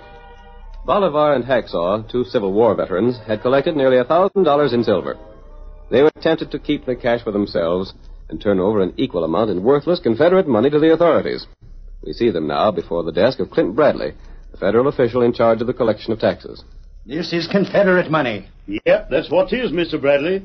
But the folks we got it from was Confederate folks. Worthless. Now, ain't that a doggone shame? I sort of thought you'd be having a kind word for a couple of old galoots that done the best they knowed how in fulfilling your orders. I suppose it's not your fault. Boss, we just risk our lives in defying the folks and making them pay up. I tell you, it wa'n't easy. Maybe we'll raise some hard cash in the next calls we go up to make. I hope so. We figured we better tote in what we had. Yes, of course. Well, we'll get moving again. Old Jeb Stewart will tell you that Bolivar Bates and Hacksaw ain't men that give up. We are a couple of the most determined men that. Come back when you've made some all collection. Yes, sir. Sure as thunder we will. Come on, Bolivar. Come on, Hacksaw, coming. Good day to you, Mr. Bradley. Goodbye and good luck. Paper money, Confederate money. This stuff won't pay the bills to run the government. Get up, boy, General. Bradley, Huh? Oh, hello, my friend. those two old men who just left I'm afraid your plan was a failure because the settlers didn't have silver money. here, they did have. But this here's the tax money those men just brought in. I know it. Bradley, we put temptation in the way of two poor old men. What do you mean? They collected silver, but they hid it. What? It's hidden under a rock. They replaced it with their own worthless paper money. Why, those double-crossing One old moment. thieves? They aren't thieves at heart, Bradley. They stole. They, took made the a money. mistake, but it isn't too late to correct it. How? Show them that they'll have nothing to gain by what they did, and make use of them in collecting the rest of the Los Palmas county taxes. And let them steal more money? No, Oh, Bradley. You know that your regular collectors failed in every case. Yes. While Bolivar and Hacksaw made a collection in almost every place they went to. With your help. Nevertheless, where ranchers had the cash, they paid their taxes. Agreed. But what is your plan? Let Bolivar and Hacksaw carry on. Then? Then let them come in here with the rest of the taxes they've collected. And then what? Teach them a lesson they'll never forget. A lesson that will make them useful citizens in a country that needs good men. I don't have much hope for that, but I will listen to your plan.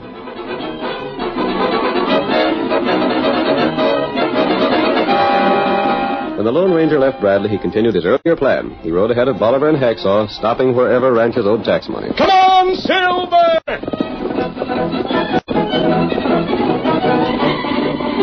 Hi-yo, Silver!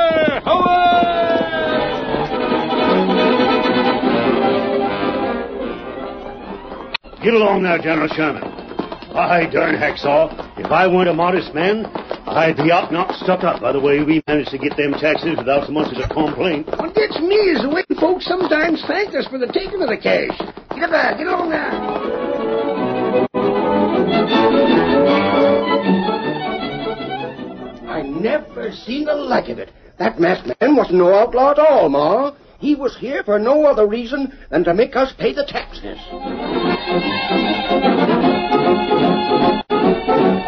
After several busy days, Bolivar and Hacksaw had completed their collections. They returned to their camp, hid the gold and silver that had been paid them for taxes, and substituted worthless Confederate money once more.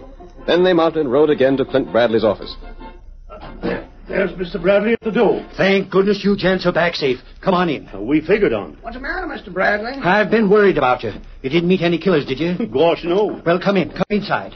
It's a good thing we've got some extra rooms here. You men are just two jumps ahead of a lot of trouble. Golly, now what? You have the money? Uh, we uh, we got the saddlebags here. They got the paper money in them. Still paper money? Uh-huh. Well, it isn't the money I'm worried about. I'd hate to be the cause of the death of two men like you. The, the what? Death? Yes. Word has come here there's a chance that the Los Palmas people are angry at the way you made them pay the taxes. They're likely to come here looking for you. Oh, gosh. Well, uh, we'll just turn this cash over and hightail it away from here. There's a list of the names and the money each is paid. Yes. Too bad that it's all Confederate money. I'd hope we could pay you your commissions in silver. Well, being as you got that paper, reckon we'll have to be satisfied with some of the same for our pay. Too bad. A man could buy this money for about ten cents on the dollar. We ain't meant to complain, though. Now, if you leave us go. I couldn't think of letting you risk your lives. You'll have to wait until tomorrow before you leave. Till tomorrow? Yes. If you started out now, you might meet the ranchers heading this way. Tomorrow I'll send a guard with you. Uh, but, Mr. Bradley, we could head north. Old General Sherman is the headin'est horse you ever seen when he heads north. No, the responsibility for your lives rests with me. Now, you stay here for tonight. I have a room where it'll be quite safe. Tomorrow we'll see about getting you away from here. But Dad ran at Mr. Bradley. You men are my responsibility. No, we don't I be can't no- shirk my duty. I know, Now just but- come right in here, and I'll show you where you can sleep. And I'll see that your meals are brought to you.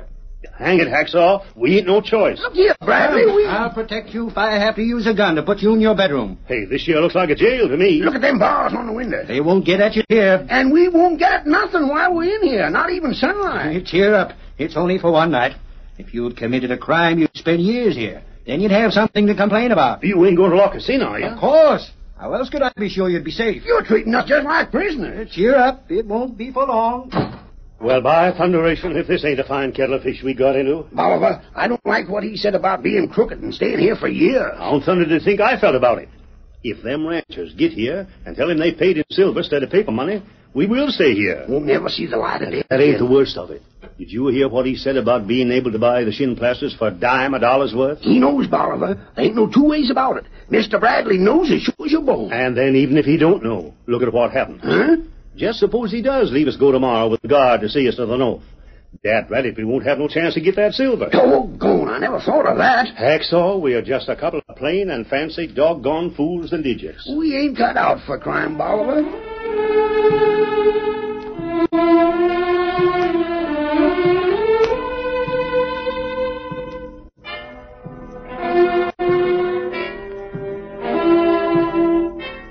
Hacksaw, Mr. Bradley's opening the door to the office inside. Maybe he'll have grub first. Clackety bread and water'd go all right with me. Here he is. Mm, Morning, gents. Did you sleep good? When we slept, but we slept darn little. I never slept a wink. These jails are awful. Well, step out. Your horses are ready and you can head north. You mean that? Sure. I guess that was just a scare about the ranchers. There ain't been no more word from them. And we're free to travel? Of course. Is there any reason why you shouldn't be free? Jumping juniper. Look at all the silver piled on that desk. Oh, that. yes, I'm counting it. Why, there- there's a sizable sum there. Must be close to a couple of thousand dollars. Hmm. Where, where'd it come from? Just an affair of the government, that's all. Oh, there's that redskin. Hello there, Tonto. Oh. He brought some of that silver in. Oh, wh- uh, where'd he get it? Now, gents, don't get curious about the business of the government. You got your commission on the tax collection. In paper money. That's what you brought me. Oh, but Mr. Bradley, we, uh, that is, uh, it's no good for spending. I know it. But you and those who gave you the tax money and paper expect the county bills to be paid with it. Well, good luck to you, gents. Reckon we be needing it. Come on, Hacksaw. Coming, Bolivar. Goodbye. Bye. Dad, rat it all, Hacksaw, we still ain't at a man's meal. Let's get for a hiding place as fast as them horses can take us. Let's travel fast. Get along now, General Sherman. Get along.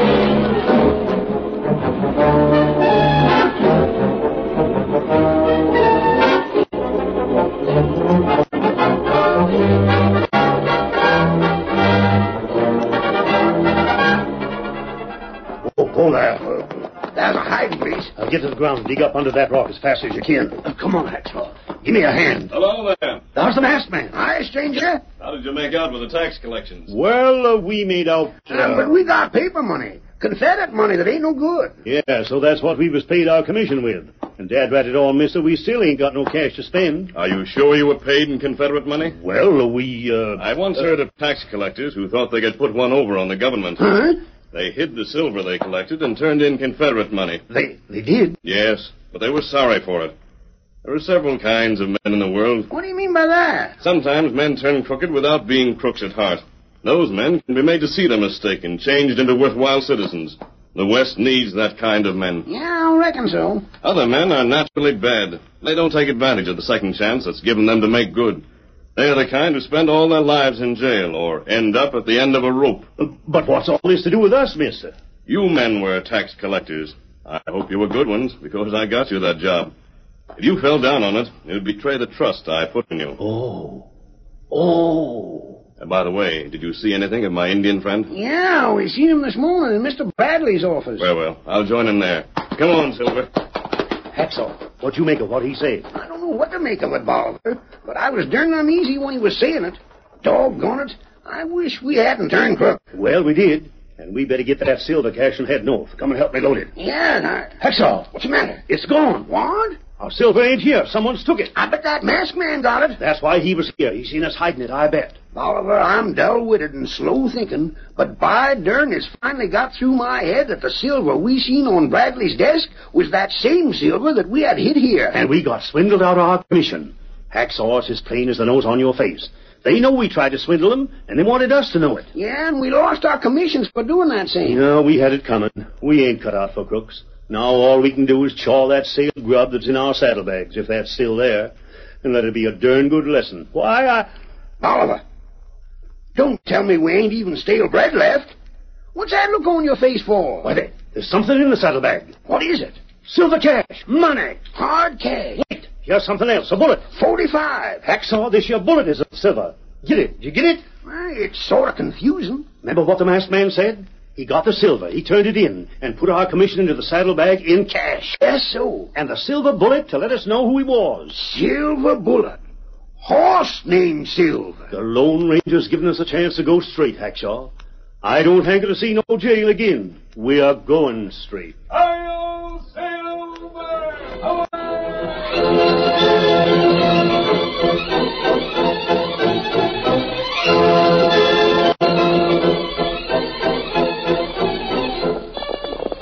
Come on there, Silver, old fellow. There's trouble ahead. Hi-yo, Silver.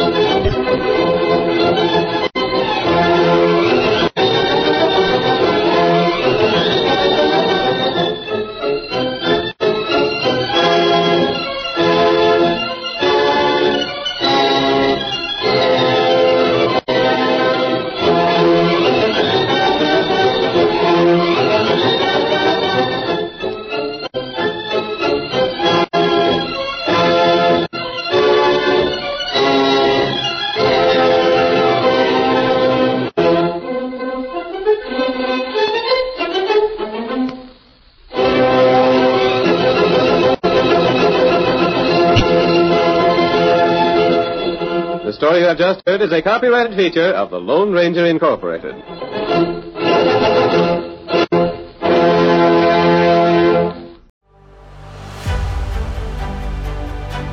You're tuning in to Silver Age Heroes Radio Theater presented by Phoenix Media.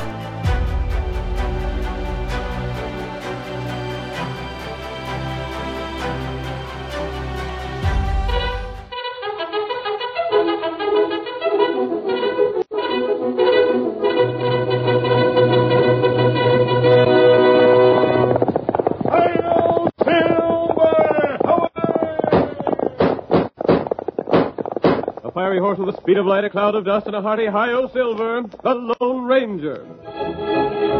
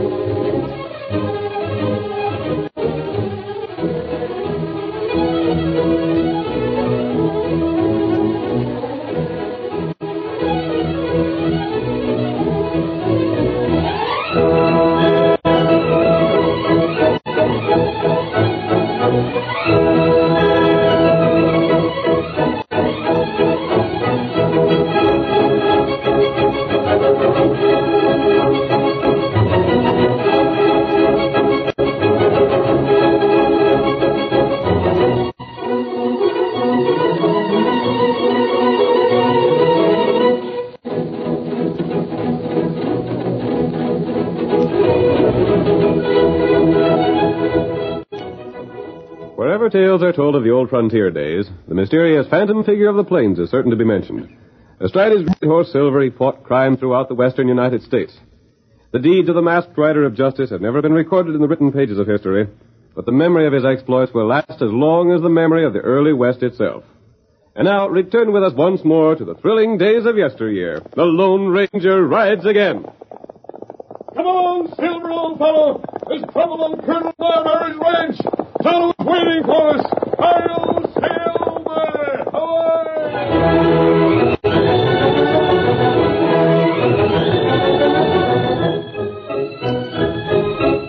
Old Colonel Marbury retired from Army life to take up ranching, but wounds suffered during his military career made it difficult for him to get around. His chief interest was his daughter Betty, and his main hope was to see her happily married. When Bart Benson arrived, with credentials showing him to be the son of one of the Colonel's friends in the East, he was made welcome. As the weeks went by, Benson took over more and more of the duties of the ranch, relieving the Colonel, who was almost a cripple. As our story begins, we see Colonel Marbury and his daughter in the ranch house. I sort of hoped you'd get to like Lieutenant Benson real well, Betty. He's an army man, and I was his dad's best friend. I don't know why he still calls himself a lieutenant. He's not in the army now. Well, honey, same reason folks still call me Colonel, I suppose. But tell me, how do you like it? He's all right, I suppose. That's the ticket. That's what I like to hear. I was talking to him this afternoon. We had quite a session. Yes? Yes, sirree. He didn't figure on staying around here for more than a couple of days when he arrived, but I persuaded him to stick. He's a big help to me. Mind if I come in? Oh, Bart, come on, come on in. I was just speaking about you, son. Yeah? Mind if I go to my room, Paul? Hey? Well, Don't I... let me drive you out, Miss Betty. You're not. Girls are funny, ain't they, Colonel? Hmm. I don't know why Miss Betty don't seem to like me. Oh, she learned to like you. It takes time.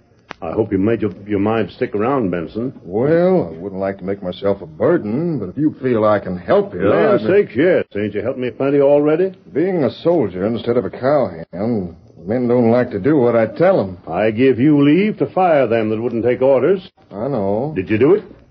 Couple of them. That foreman of yours resents my being here, though. Lem? Mm-hmm. Let him.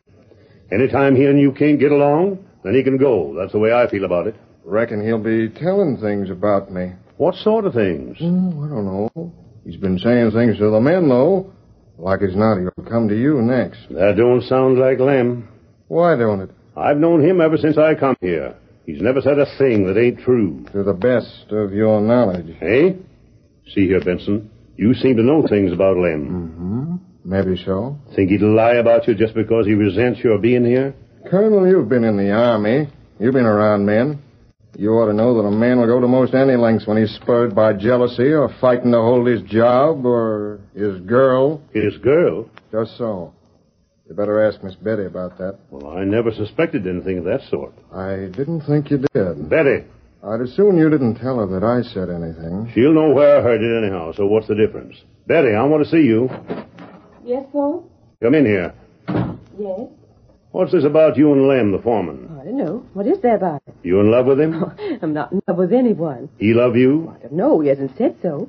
So you don't figure on telling me anything, eh? Paul, there's nothing to tell. That ain't true. Paul, do you mean you don't believe me? I want to know about you and Lem.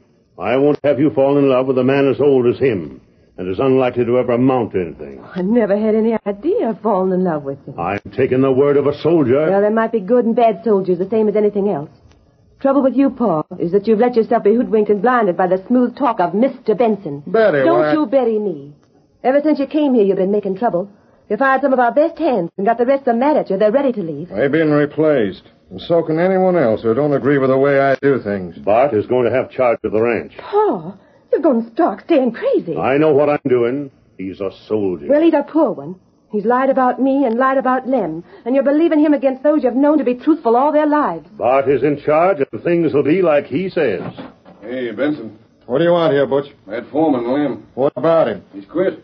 Rid off so mad he ain't even stopping for his pay. Lem, gone? Yes, sir. There.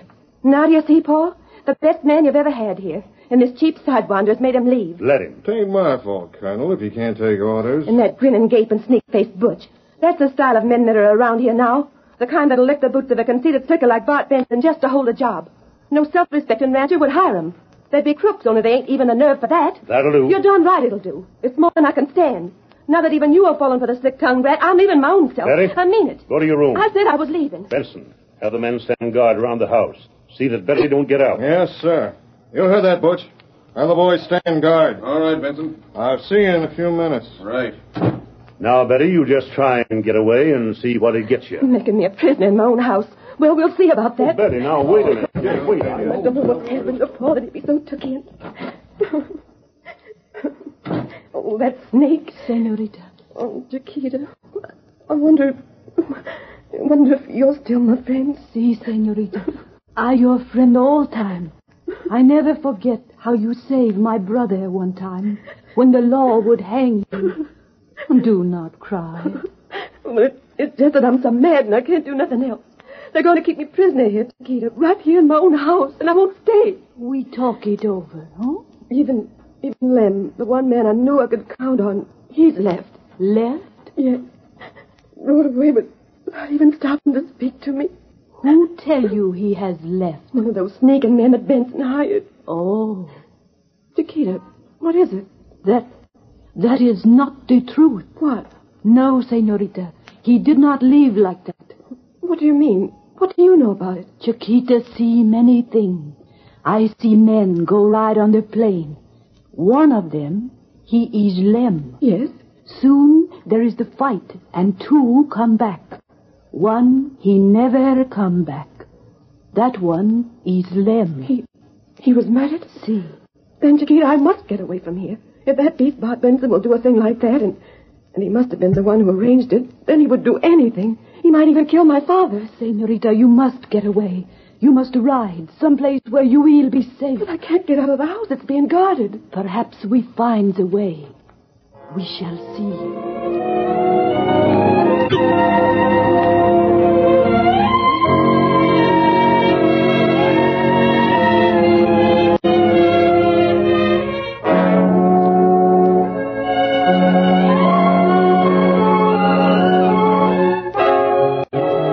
Got Lem out of the way all right, Butch? Sure thing, Benson. Just like what you said. Good. That removes the last chance of anyone squealing on us. Yeah. It's his own tough luck his ears were so big they heard more and was healthy. Yeah. Now be sure the girl don't get away. I will. There ain't a chance of her escaping. Our taking over the ranch depends on me marrying her. Savvy? Sure. After she's my wife, it won't matter much what happens to the old man. He can die off any time he wants. And maybe we can help the matter along some. No reason why not. Sat. Horses. Something's going on by the corral. Come on. We'll see who's there. Stand where you are. Don't make a move or I'll shoot. The girl. It's the girl. Grab her. I got her. Not so fast, sir, Miss Betty. Hold her. Hold her. I got her. Thought you'd try and run away, huh? I go now. What do you mean by this, Betty? Thought you'd run away like you threatened, huh? Stubborn as a mule. She won't open her mouth. Well, I'm taking you back inside to your father. I have a side of explaining to do to him for disobeying orders. Besides, it ain't wise for a girl like you to be riding off alone this hour of the night. When you hanker to ride, just let the boss know. You'll see you get the proper escort. Fool, pig! What the? This ain't Betty. No, I am not the senorita, you fool, for why you stop Oh, me? Why ain't Betty's clothes? Where did you get them? The senorita gave them to me. Is it business of yours? Get up there. Hey, boss. There's Betty. She's gotten away. You fool! Stop. Stop or I'll shoot. Get after her. We can't let her escape. Get horses. Come on, Butch. Get horses. Get going. She's got away. Our scheme, she worked. You little spitfire. You stalled us to give her a chance to get away. To be sure. And I hope the senorita, she never come back. I'll deal with you later. Hurry up, Butch. Get after her. Get moving. Here's the horse for you, boss. We'll overtake her inside of 15 minutes. Oh, get up, get up, boss. Get up. Get up.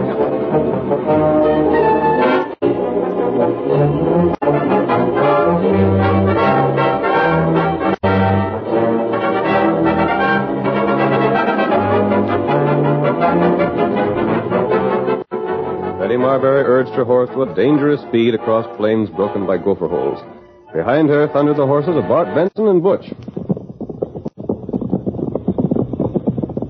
was only a matter of time until the stronger horses of the two men would overtake Betty's smaller mount. The men knew it and rode steadily in pursuit. Just keep her in sight. That's all we need to do. Ain't but a matter of time, Benson. Her horse can't keep that pace for long. I know that paid to hers. Blame fool. How'd you ever think to get away with this sort of trick? We're closing in on her. Get up there. Get up. Come on. Come on. Get up. Come on. Get up. Get up. Get up. Get up. Hey, Benny! You better stop. There ain't no use keeping on. We've as good as got you now. Come on, Butch. Fast. Come on. Come on. Get up. Who's that cutting in from the west? I know. He's heading Betty off. Don't let him do it. Shoot him. Bill him. Don't let him get her. Go. Shoot the girl. Come on. Get her before that man does. Come on. Come on. Come on. Get up. Get up, boy. Get up, boy. Come on. Come on, boy. Get up, boy. Come on, boy.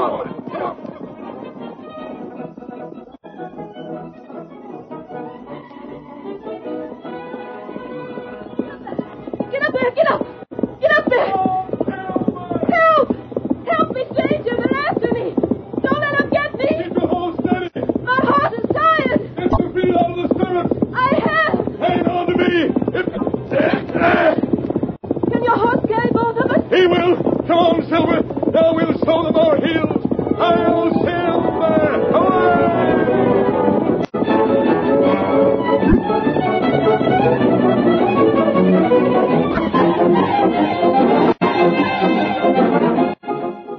The curtain falls on the first act of tonight's Lone Ranger drama.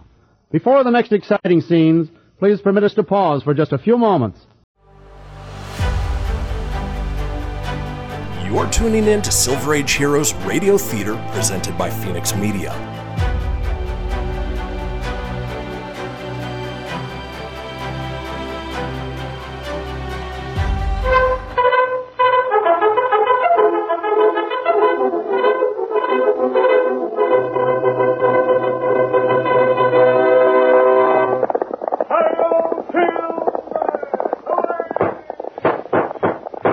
A fiery horse with the speed of light, a cloud of dust, and a hearty high o silver, the Lone Ranger. Now to continue our story. A man calling himself Bart Benson took over the management of Colonel Marbury's ranch, secretly killed the foreman, and planned to marry the colonel's daughter, which would make the ranch his own on the colonel's death. Betty, however, escaped and was rescued by the Lone Ranger from Benson's pursuit. The masked man took Betty to his camp and heard her story. So that's how things stand at the ranch. Yes. I've told you everything in spite of the fact that you're an outlaw. Why do you think that? The engine you traveled with and, and that man. I'm not an outlaw. No. Him not outlaw. Him good friend. He's proved a better friend than my own father. That's why I've been willing to trust you, stranger. I can't understand your father's manner. You could if you knew him. Why? Father went to West Point. He was in the army most of his life. His best friend was a man named Benson, the father of this, this good-for-nothing Bart. Paul would take the word of a soldier over and above everything else. I see. Well, if, if you let me borrow a horse till, till I can get somewhere, I'll go on my way. Have you any idea of where you're going? Mm, what's the difference? I can't go back home again. But I don't. You must tell me. What is it, Tonto? Maybe Tonto got an idea. An idea? Uh. How long Bart Keller at ranch? Mm, It's been about six weeks. Why? Oh, Tonto, I know what you're thinking about. Uh, how big Bart Keller? How big? Is he as tall as I am? No, a couple of inches shorter. Is he heavily built? He's downright skinny. You know him? No. Then what was you asking? Oh. Maybe Tonto go there. See what feller look like, huh? Do that, Tonto. And Betty will return with you. No, I won't do that. I can't ever go back there. Very well. And there's nothing we can do. But don't you see? If I go back there now, I'll, I'll be treated worse than ever.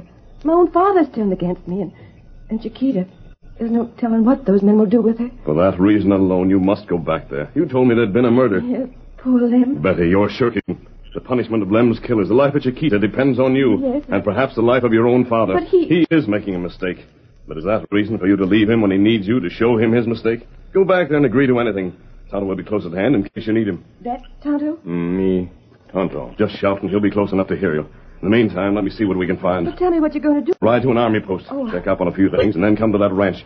Get your horse ready, Tonto. You're going to take Betty back.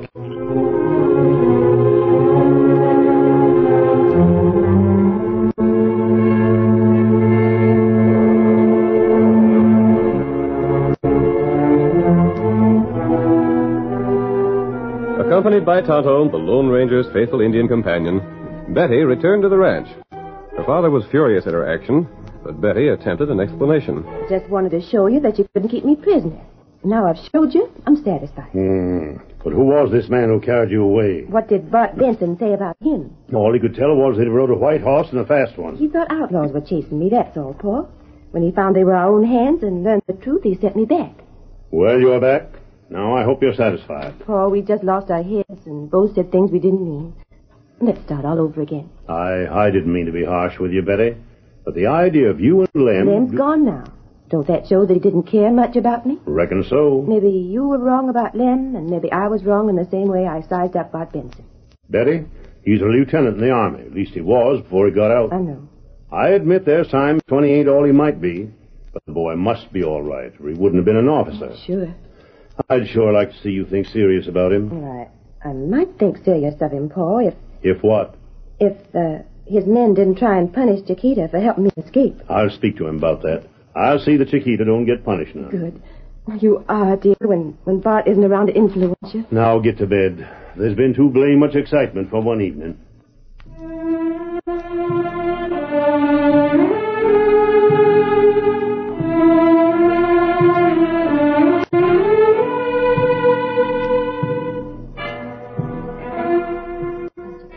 All we can do is wait and act the part. See, senorita. And pray for that masked man to help us.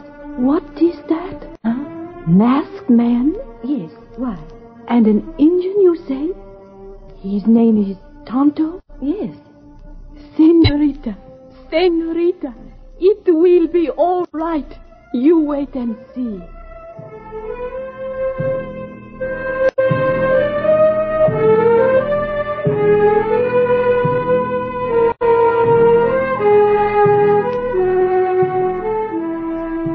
While Betty obeyed Chiquita's advice, the Lone Ranger raced through the night toward the army post to the east. There he hoped to gain information that would serve his purpose. Come on there, Silver, old boy! I'll Silver!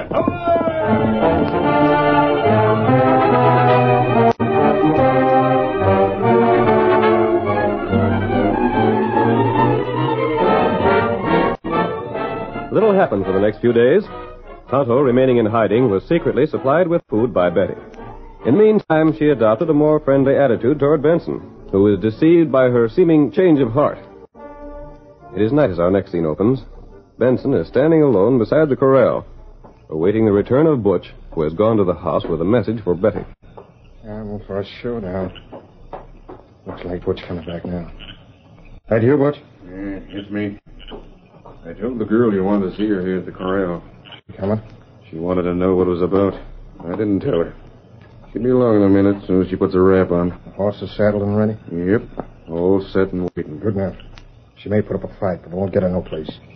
When we're on the way to town, I'll tell her she better go through with the wedding for her own hands. Uh huh. Meanwhile, me and the rest will see if the colonel don't make trouble. That's the idea. Maybe the girl won't put up no fight at all. I hope she doesn't. But if she does, it won't help her any. It's high time we were married. Well, I'll be in complete control, especially when the colonel dies off. Yeah. and that won't be long. There she comes. I'll meet the rest of the boys and see that they don't interfere. Right. I'll tend to things. Why couldn't you come to the house, Bart, if what you had to say was so important? Well, Betty, the truth is, uh, this is where we had to start from. The horses are waiting for us. Horses? For what? We're going to town to get married. Tonight? Now, it's with your father's consent, and he figured this would be the best way. I don't believe it. Hold on now, Take Betty. your hand off my arm. No, we're heading for town. Bart, listen to me. I, I'll tell you what we'll do. Well? Wait a few days. Let me get ready. I must get a lot of clothes fixed up. Oh, So you do care about me, huh? Well, that's all that's needed. We'll get married tonight. No, no, Yeah. What's the difference? I mean, you're just stalling for time to give you another chance to run away. let me go. Come on. Paul, help me. He won't be interested in helping you. I don't want to marry you. I won't marry you. You've got nothing to say about it. Now stop your struggling. Tonto, help! You stop him. Who's this? Get him, you. Oh, you. Oh. Thanks, Tonto. Look out, Tonto. There's others coming. Hey, Butch, get that rat. Here coming. We're coming. Me fixing you. Tonto, they've got guns. Be careful. Don't let them use them. Hang on to him. I got him. Hang on. I'll get a rope on him. Don't you try and get away. Let go of me. Let me go, you rat. Let hold him. me go. Let me go. Keep on serving. Come on. Help! Help! The sheriff. Indians making trouble.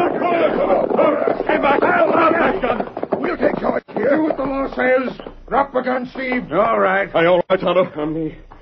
Me all right. Sheriff, the engine was helping me. Bart Benson tried to make me go away with him. Lord Benson, huh? Is that Lieutenant Benson of the cavalry? That's me. You better take orders from me. I'm in charge of this outfit now. Yeah? What's the colonel say about that? He'll tell you. Can you prove that you're Lieutenant Benson? Of course I can. Well, we want to see that proof, Benson. Came here for that reason. Deputy, You go along with Benson till he gets his proof, then bring him to the house. Right. I'll get my credentials on the way to the house. If you want to see him, I'll show him to you.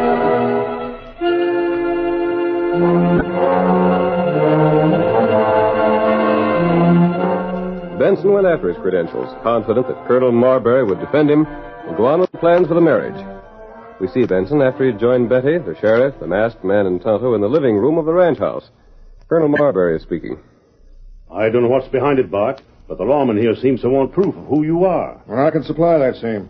There you are, Sheriff.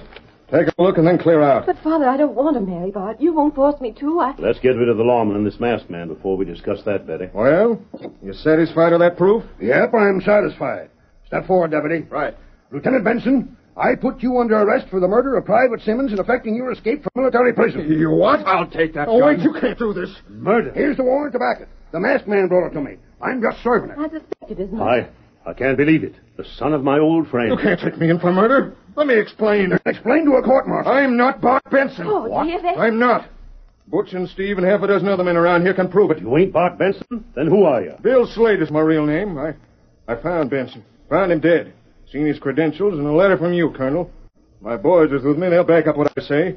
I ain't done no murder. You came here as an imposter. Yeah, anyone would have done the same. Anyone that's as ornery as you might do the same. Please, please don't take me to jail. Very well, Slade. We knew you weren't Bart Benson. But the only way to convince the colonel was to make you admit it yourself. Then, then I won't have to go back with the law. Not for Benson uh, done you won't, but you'll go back for what Bill Slade done. What? Chiquita saw the murder of Lem. Murder? Lem? Yep. And we already have the confession from Butch and Steve. Got that as soon as we faced them rats with a charge. You hired 'em for that job because Lem knew who you was. I still can't believe Bart Benson would commit a murder. Take the killer out, Sheriff. You have all you want. Yep. Come on, Slade. Me go get horse ready. Huh? Yes, Tonto. I'll be right along. Oh, stranger, how can I thank you? I. I thought you'd be late in getting here. But just who is this man? Colonel, Tonto and I found Lieutenant Benson and also found that his credentials had been stolen. We came this way to try and find the man who stole them. Did Slade kill him? No. He killed himself. He he did? He brought dishonor on his company. He didn't mean to kill the guard in making his escape, but he did so. When he learned that the man had died, he took his own life and left a note. That note was all there was. The only reason this fellow Slade didn't take the note was because he overlooked it in his hurry to get away with Benson's other papers. I. I feel sorry for the real Lieutenant Benson. My my old friend's son. But, Colonel, he did die like. like a soldier.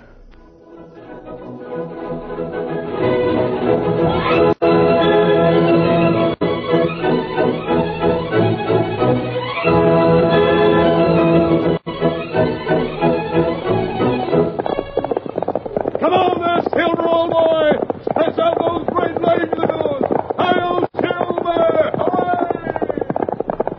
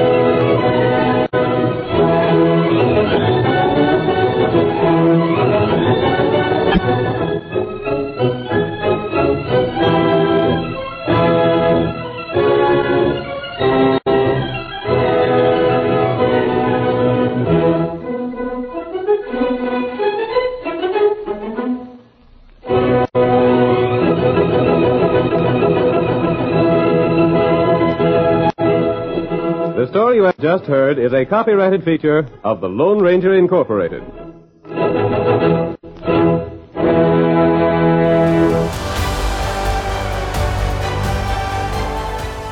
Get this. this and previous episodes of Silver Age Heroes Radio Theater wherever you get podcasts or by visiting phoenixmedia.us forward slash Silver Age Heroes. Join us again, same bat time, same bat station, for another presentation of Silver Age Heroes Radio Theater. Excelsior!